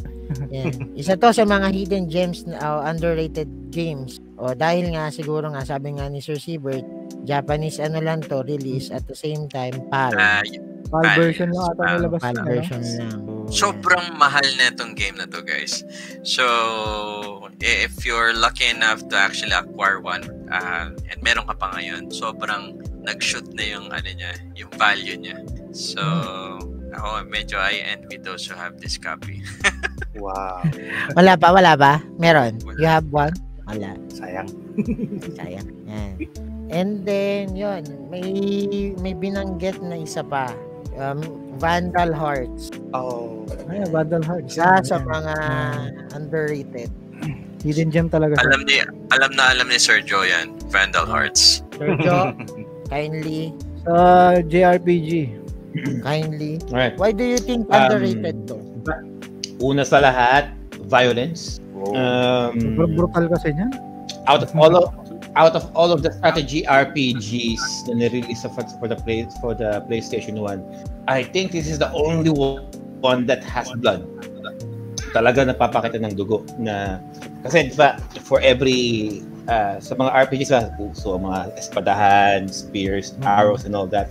Dito they don't give a rat's ass. They don't give a fuck about mataga ka talagang taga kung taga. May, may dugo kung dugo. It's, it's, it's a pretty violent game, sa totoo lang.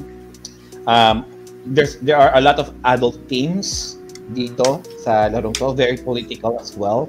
Uh, hindi siya pambata, that's for sure. If anything, this is most like mga if anything, SPG siya, but not because of nudity. It's all because of the gore and violence.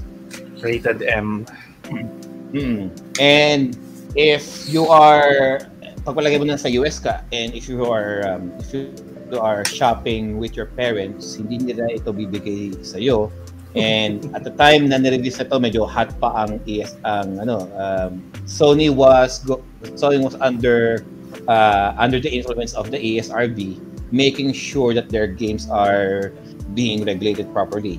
And unfortunately, itong itong Battle Hearts na to, eh, although ganun ang kanyang rating, uh, it didn't really help na yung yung rating na yon hindi siya naging uh, hindi siya gado ka commercially successful but it's as far as critically acclaimed maganda siya as far as the story goes no? Yun nga lang because of, dahil it's very un, uh, uh, the the creators of the game didn't really compromise na to tone down the uh, at least the blood no? I mean uh, say what you will about the sword wielding spears uh, uh, bow and arrows and all that magic and all that na every other role playing games meron nun they didn't want to remove the blood. And uh, the sequel to this Final Hearts 2 two years uh, two Oo. years after. Hindi pa rin ano ang uh, they polished the graphics but they still left the blood. Kahit ang kahit ang Final Hearts 2 andun pa rin ang blood. Same political drama uh, same adult related themes na if I, if anything parang uh, parang cult following lang siya. If you didn't play the first one you uh you you will not play the the second one. And even if you play the second one you will be curious to play the first one. They said that the first the first game is a little bit more interesting than nga, than the second. O nga no, may blood. so um if you're going to ignore the blood okay lang. I mean laruin mo lang siya as is. This is basically the mortal kombat of uh, of role playing games Pero nonetheless, it has blood, oh. Woo, gushing po. Ooh. Sabi ni Matt, oh, Ma- Matt said that Vandal Heart sounds like my kind of game. Yeah, definitely, Matt. Misirit, ano? You You will know. not let your kids play this. Ito lang. Ah, Mm-mm. Hindi siya pambata. hindi siya pang bata. Pero by means of the cover art, guys, ah, I'm looking at the cover art.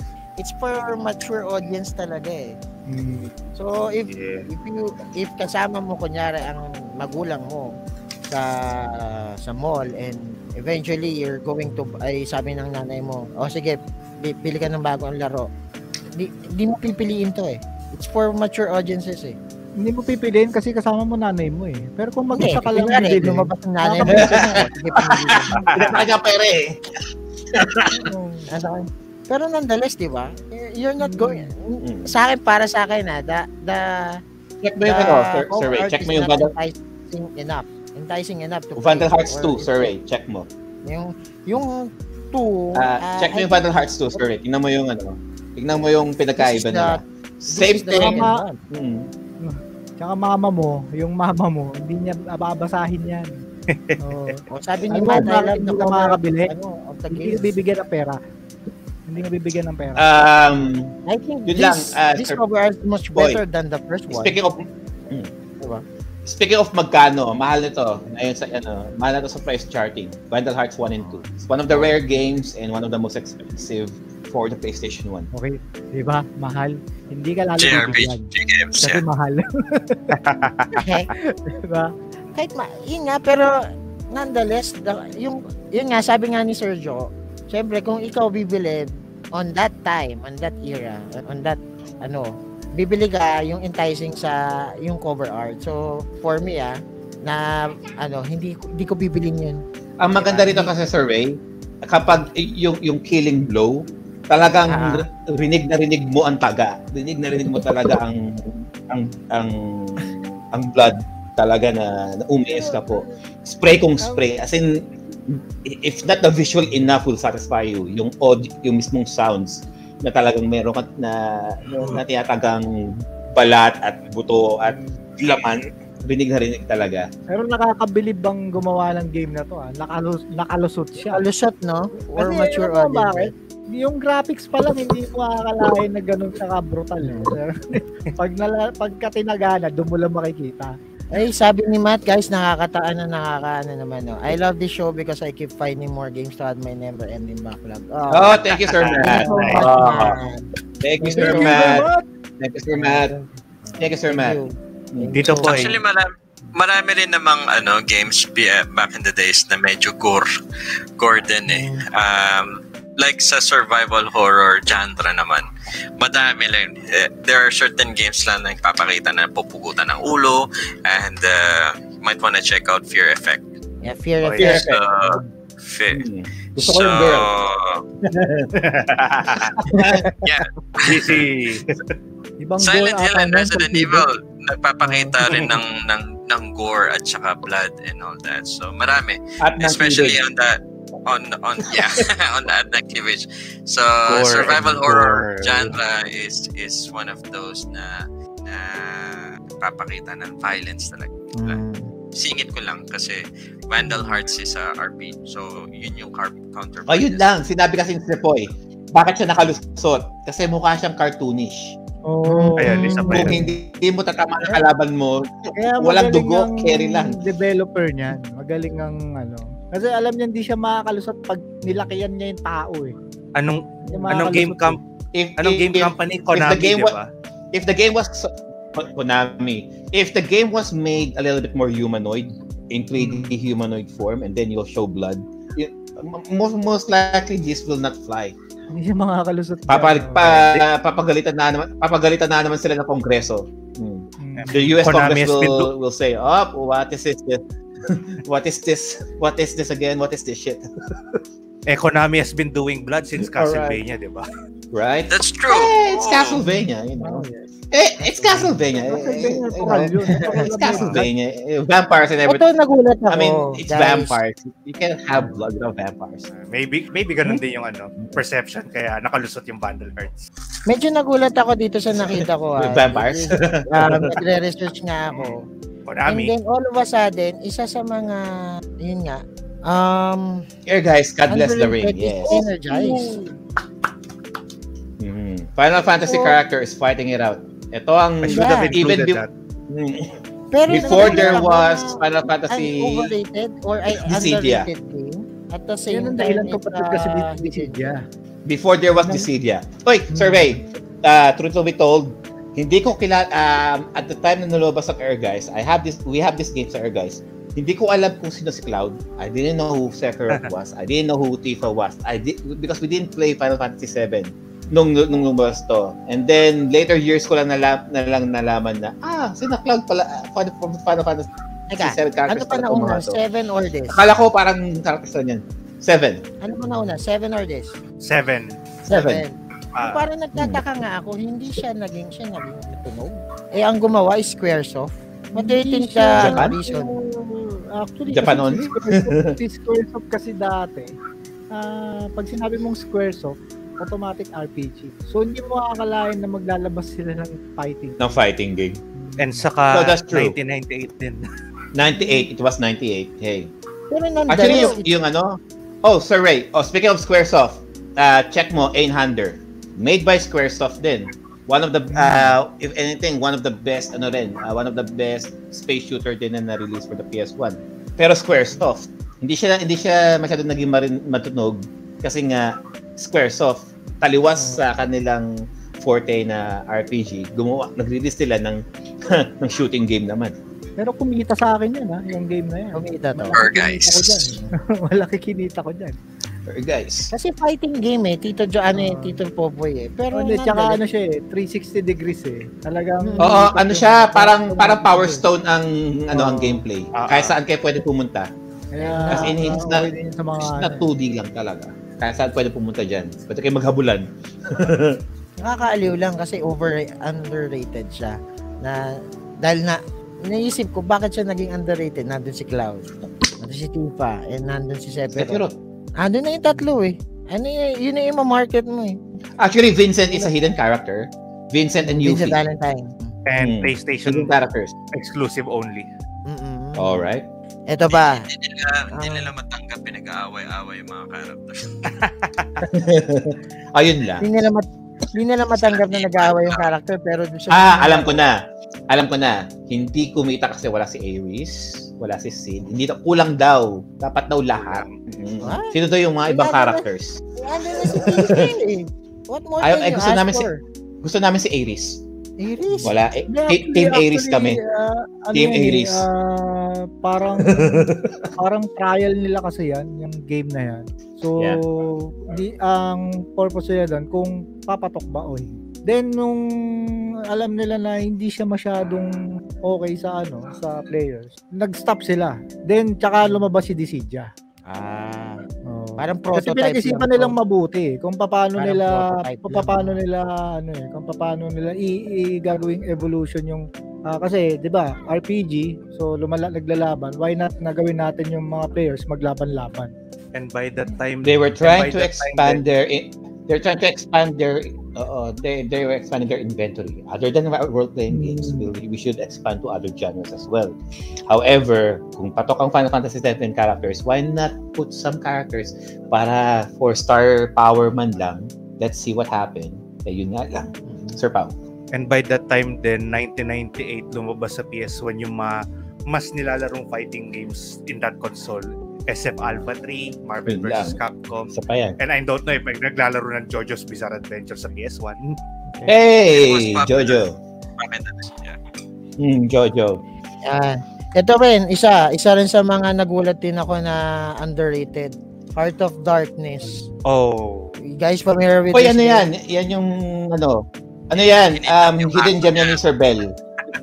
Mm. oo. Nilaro to And ni Bill. Actually, Eh. Panood Hidden- niyo. nilaro hidden rin gem ni yan Bell na- at tinapos ni Bell. Gusto ni Sir Bell. So, ni, tinapos to ni Bell. Yan. So, sa tingin nyo guys, bakit underrated? Kasi kasi patay kung patay ang bata. Child violence. Child violence. Possibly. Possibly. So, sobrang hirap siguro. Child violence. Isa isa rin, isa rin 'yan. Kahit pinapanood ko lang ang hirap niya, ang hirap niyang panood, ang hirap niya panoorin. Hindi, ano, So, parang mahirap din siyang laruin.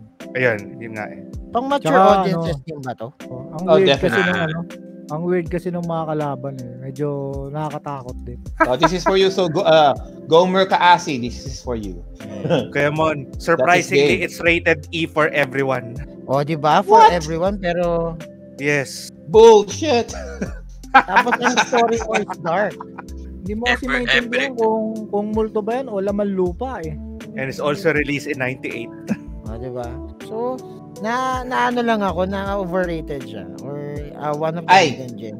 I think, baka yung cover art survey. Baka cover art tayo Let's- nagkatalo. Let's check for the cover art.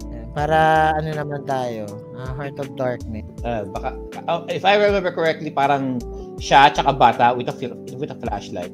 Yes. Ah, Yung Uh, aso if I remember actually, correctly. Ayan. yung story niya, is sililigtas mo yung aso niya. Na Aso niya. nung... Ah, ah. Oo nga, no? Pamba, mukha nga siyang pambata kasi... It's made by the Ocean. main antagonist Okay. is bata. And then, may, pero may clue eh. for everyone. Tapos for, What? for every... Yes. Sabi ni Sir Gomer Kaasi, wala na bumanggit sa Adworld. But actually, yung graphics niya parang Adworld. rin. Ah, the world na. Ayan. Sa, Same. Oo, comparable sa oo. Heart of Darkness. Same company. What? Abe's Odyssey? Oddworld? Both Apes Hmm. Odyssey, Apes Exodus. Abe's Exodus? Although Exodus lang yung nalalaro ko. Uh, I'm more familiar with Odyssey. Hmm. Yellow. Wala ata may fave sa kanila. Actually, Tito Jomar, parang hid, ano lang, in, iniisa-isa ko. Great cover art, sabi ni Matt.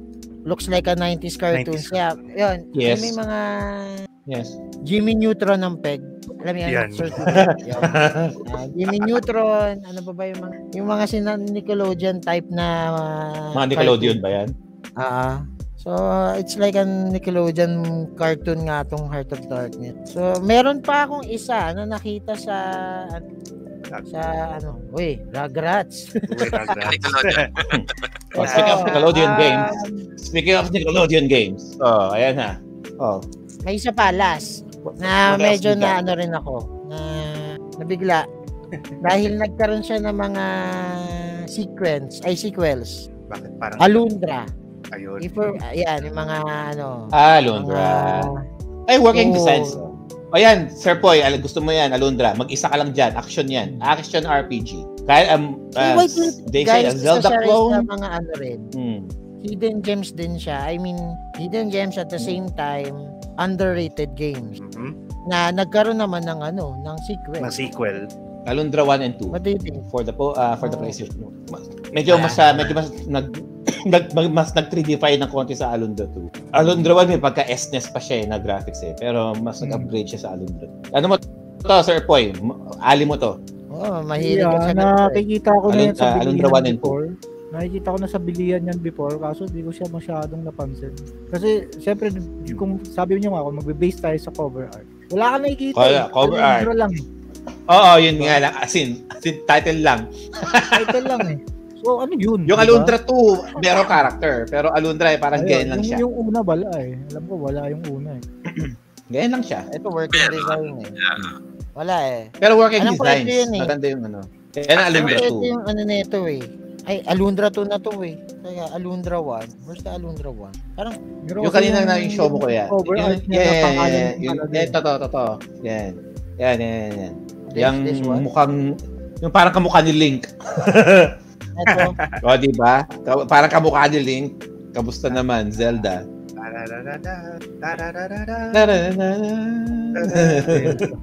Zelda, pinakamagulong timeline. Yan. Alundra is great Oh. but it has a super cryptic in spots. Oh. Cryptic. So yun. Define Ito- cryptic. Cryptic. Basta. Cryptic. Ang daming puzzles daw. Ah, may daming puzzles.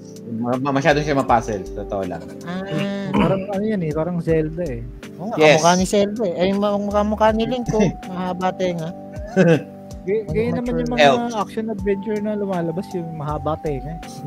Mga F ba to? Parang F eh. Hat. Elf, Half uh, half elf, I think.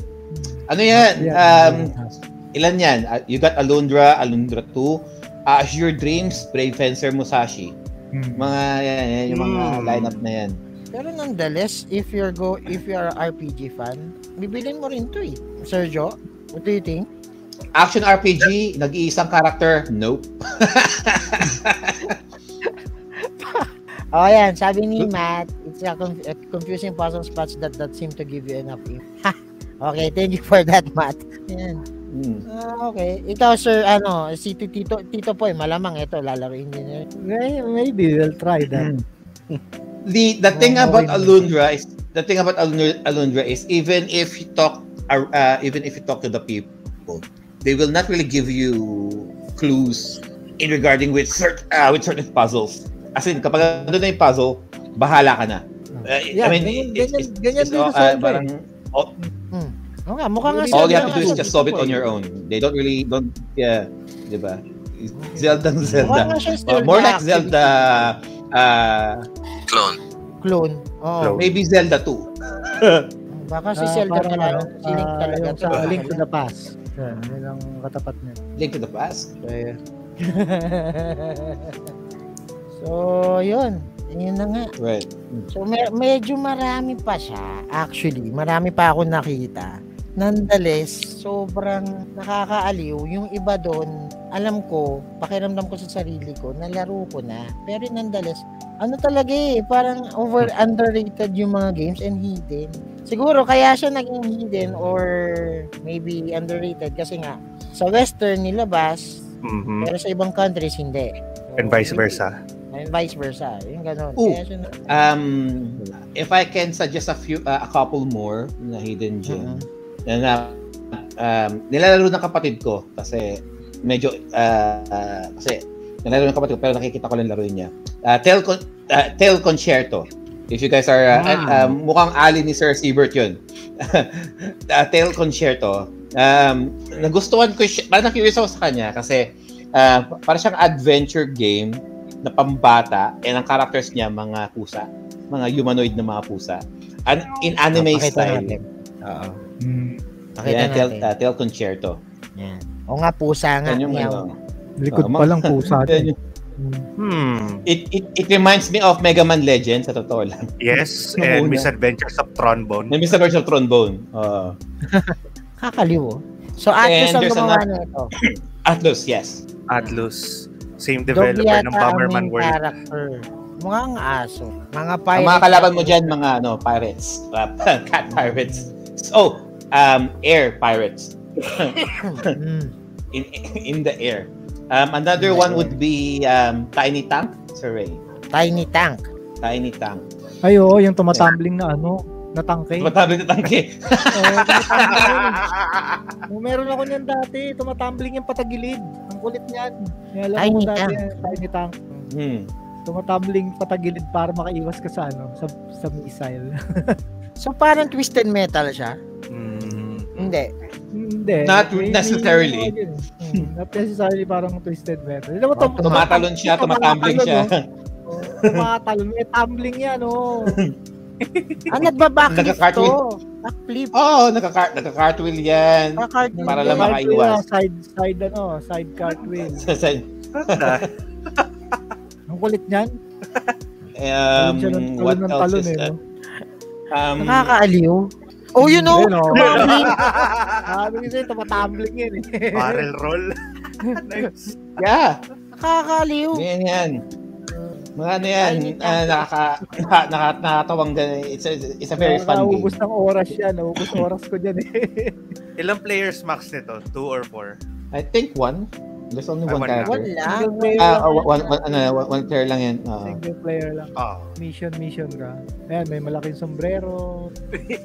Wala lang, ang cute lang niya. na, nakasombrero siya. Ayan. Oo, ngayon, nakasam, ngayon nakakita ng tank na tumatumbling. Alam mo yun. Weird, no? No. Ano yun? Me- meron akong game sa PS2, um, Battle Construction Vehicle. Yun yung title niya. So, fighting game siya na yung mga pang-construction yung gamit mo.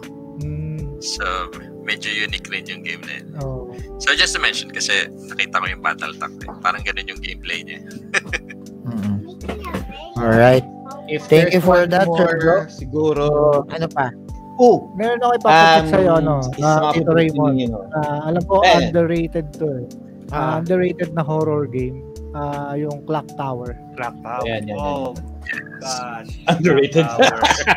Underrated. For the Underrated. PS1? no? Underrated talaga siya. PS1 yan, oh. Underrated PS1. to. Eh, iniiwasan ko nga laruin to. Underrated. Tower? Oh, Oo. underrated yan, oh. Hindi yan, ano, hindi yan, Oh, hindi goodness. sumikat masyado yan. Tower. Ah, Even even I know that, sir. sir Boy. Kaya ko alam ko yan. nakakatakot talaga Ay, yan. Ano, um, pag Si, si, naririnig si, mo na yung ano, yung, yung Ayun. gunting. Ayan, Ayun. ayan, nakahabol sa'yo. Kinahabol sa'yo. Si Sir Man. Iniiwasan ko nga. Asan ka? Ah, shit! Yan ang ulang-ulang horror game na nilaro ko sa PlayStation 1. Although, ang alam ko kasi yung sa, ano, yung sa PC. Ah, Kaya sa SNES. And then, um, although, it was ported to the PS1 din actually.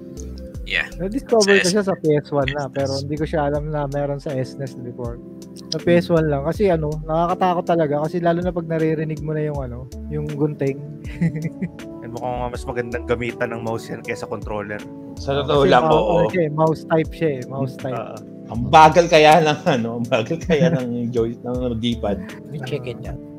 Meron din So, ano yan. tago ka sa ano, tago ka sa cardboard, tago ka sa, Sa card- aparador. ano, locker. hacker. Uh, Wala kang bala nito, Sir Siebert? Ah, wala. Wala. Ah, Oh, very good. Mahal yan. Mahal na yan. So. Pero mahal to? Mahal to? It is. Mahal yan. tago box. Teka, parang Metal Gear yun.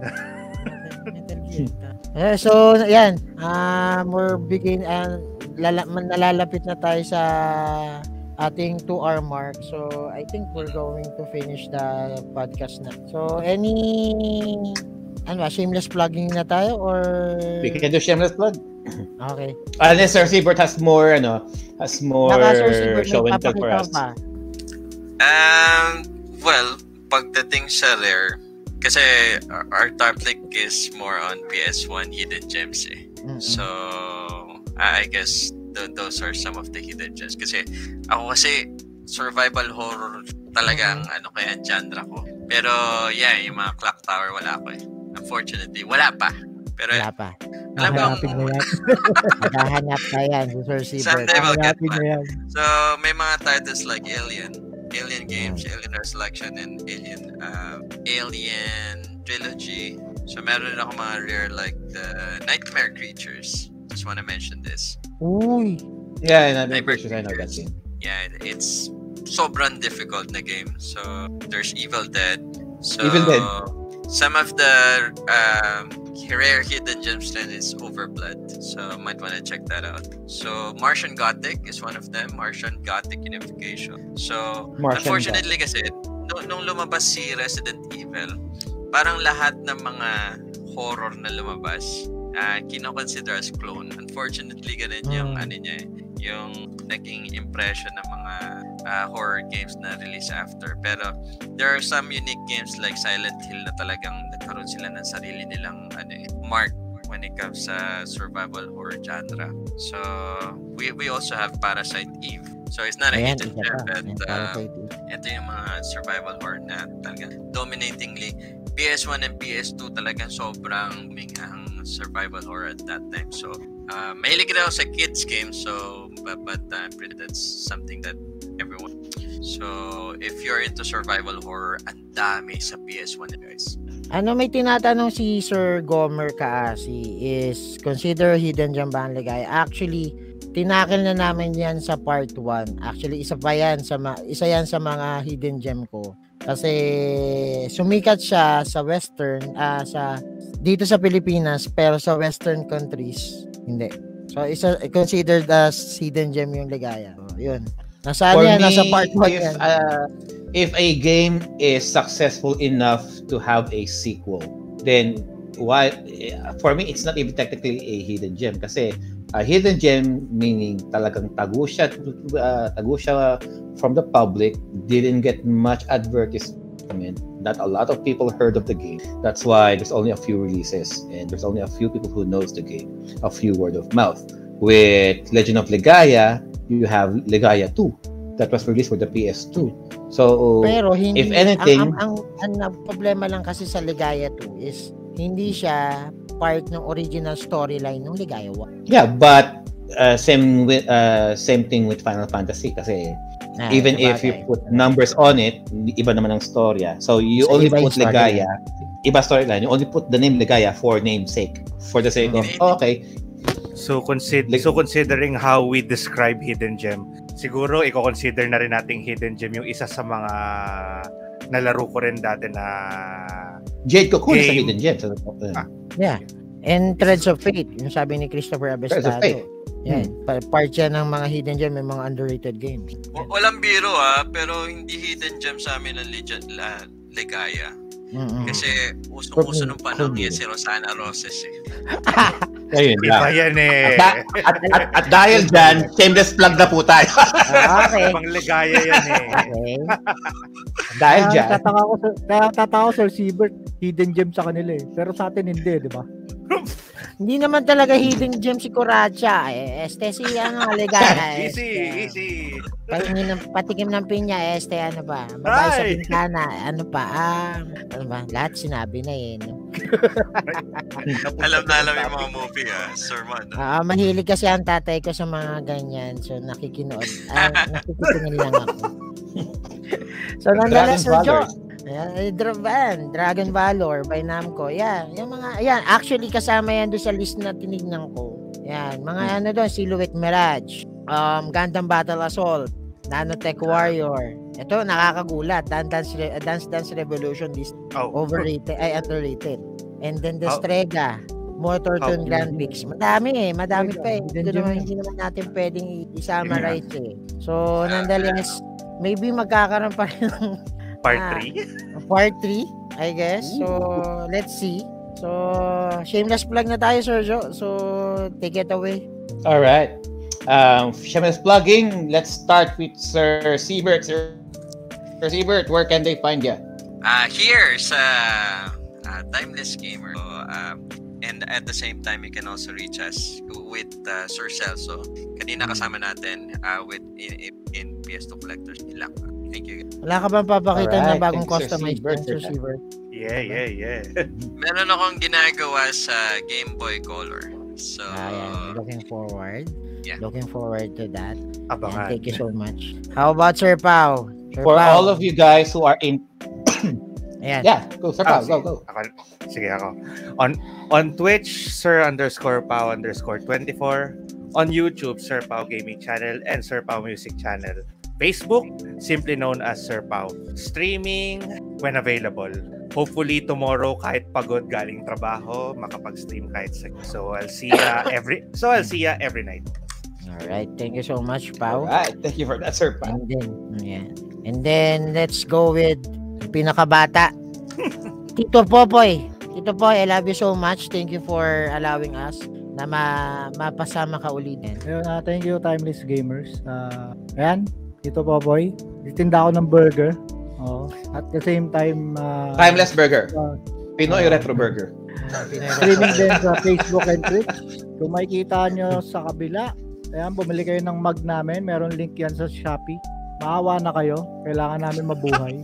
And may bago kami product, yung water jug, uh, sports jug. Pwede rin kayong umorder sa Pinoy Retro Gaming. Tapos uh, every Friday, meron kami streamers raid. Meron kaming surprise episode this coming Friday. Abangan niyo. Sigurado may, may entertain kayo at siguradong matutuwa kayo sa gagawin ng ating mga kasamang streamers sa streamers raid eh, sa streamers raid Ed sa kwentong videoan. Uh, streaming at Twitch, definite schedule sa Facebook 7pm onwards every day. I thank you. All right. Thank you for that, Sir Poy. And, oh, at nawala si Sir Ray. Uh, well, and let's give it naman sa uh, let's give our appreciation to the one leading the charge for this episode, Sir Ray.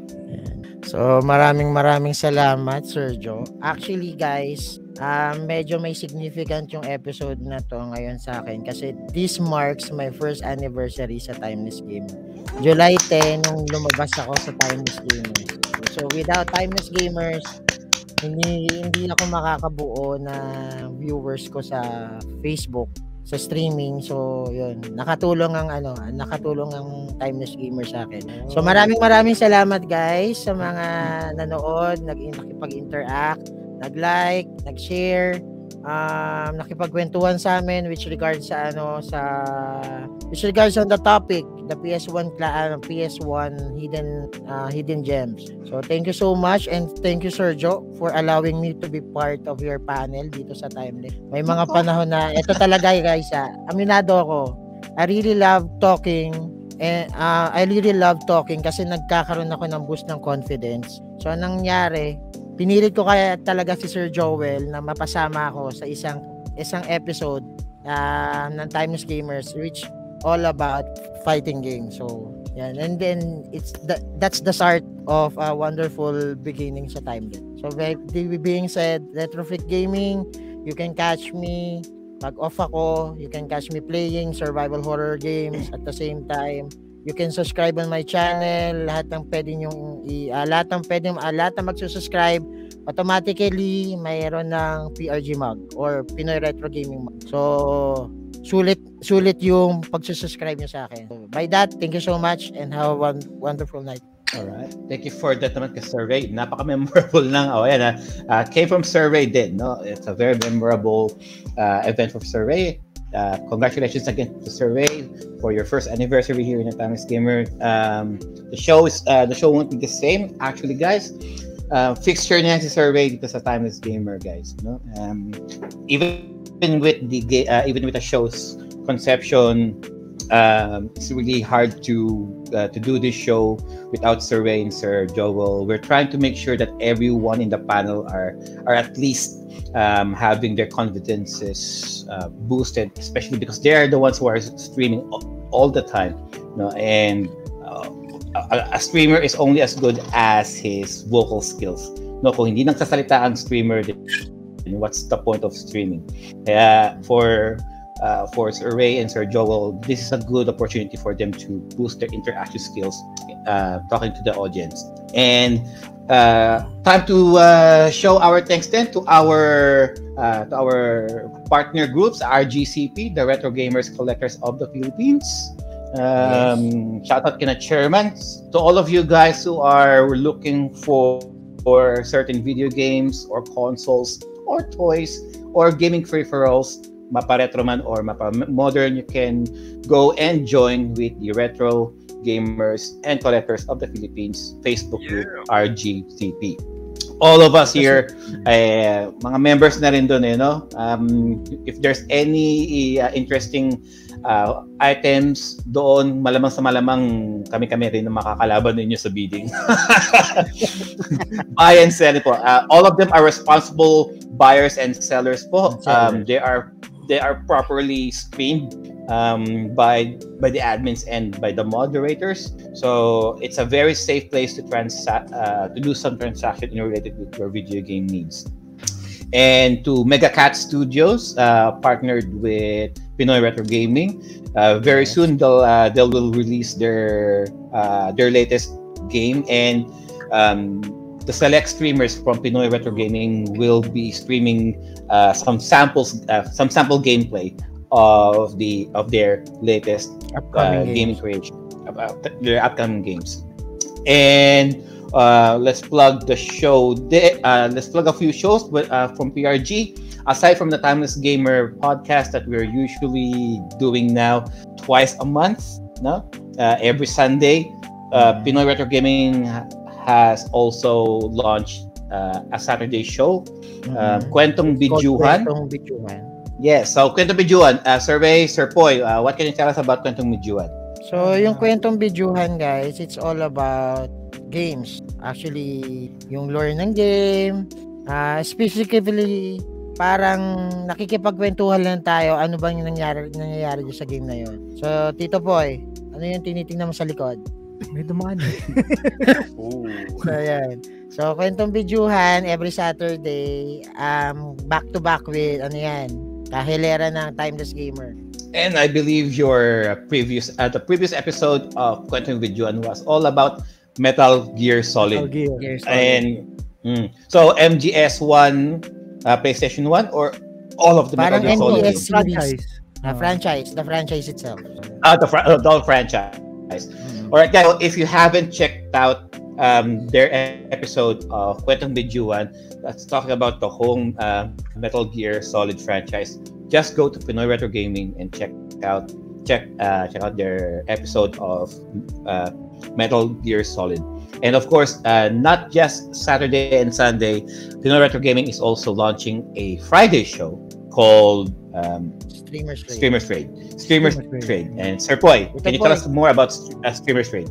Ah, ito uh, Streamers Raid is all about the streamer. So bino-broadcast uh, bino-broadcast natin yung ah, streamer natin or uh, the other streamers to show up their equipments, tapos uh, history of the streams, history ng uh, kailan sila una nag-stream. So it's all about the you got to get to know better of your favorite streamer. So, hindi lang puro interview yung mangyayari. So, meron din kaming mga games for this future episodes. So, yun ang, yun ang aabangan nyo kasi mukhang talagang dito mo talaga makikita kung sino talaga yung gusto mong sa favorite mong streamer. Malalaman mo na dito.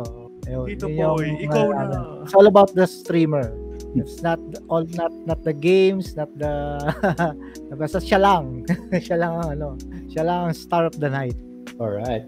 So, Pinoy Retro Gaming uh, as a channel is not all about live streaming video games, guys. No, we are also uh, producing a lot more shows, talk shows just like this one. Your Streamer Straight on Friday, Kwentang Bijuan on Saturday, Timeless Gamer on a Sunday. So, your week at your prime time weekends are all covered by Pinoy Retro Gaming. We also have our snippet clips of show and tell, uh, video game reviews. All of those are available just by going to Pinoy Retro Gaming Facebook group.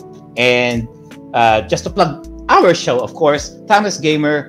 Uh, all of our shows are all archived in our YouTube channel by going to uh, Pinoy Retro. Uh, Pinoy Retro uh, it's Timeless Gamer PRG, our YouTube page.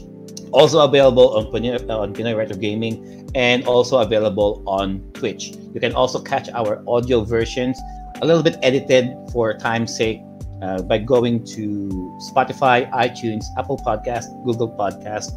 All of those, uh, our previous episodes are all edited down um, for for time constraints. If you just want, if you just want to listen to us talk, you're doing something, you just want to listen, you can go just uh, you can go you can go all of those. No, uh, Spotify, iTunes, all of that is already available for you, all for free, guys.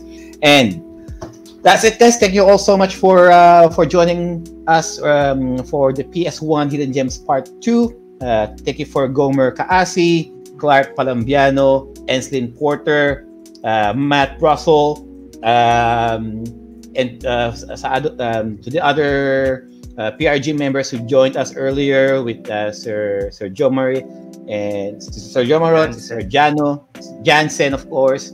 And thank you all guys so much. And as as we always end the show, our bodies and our games may grow out of date, but our gaming experiences will forever remain. Timeless. Timeless. Uh,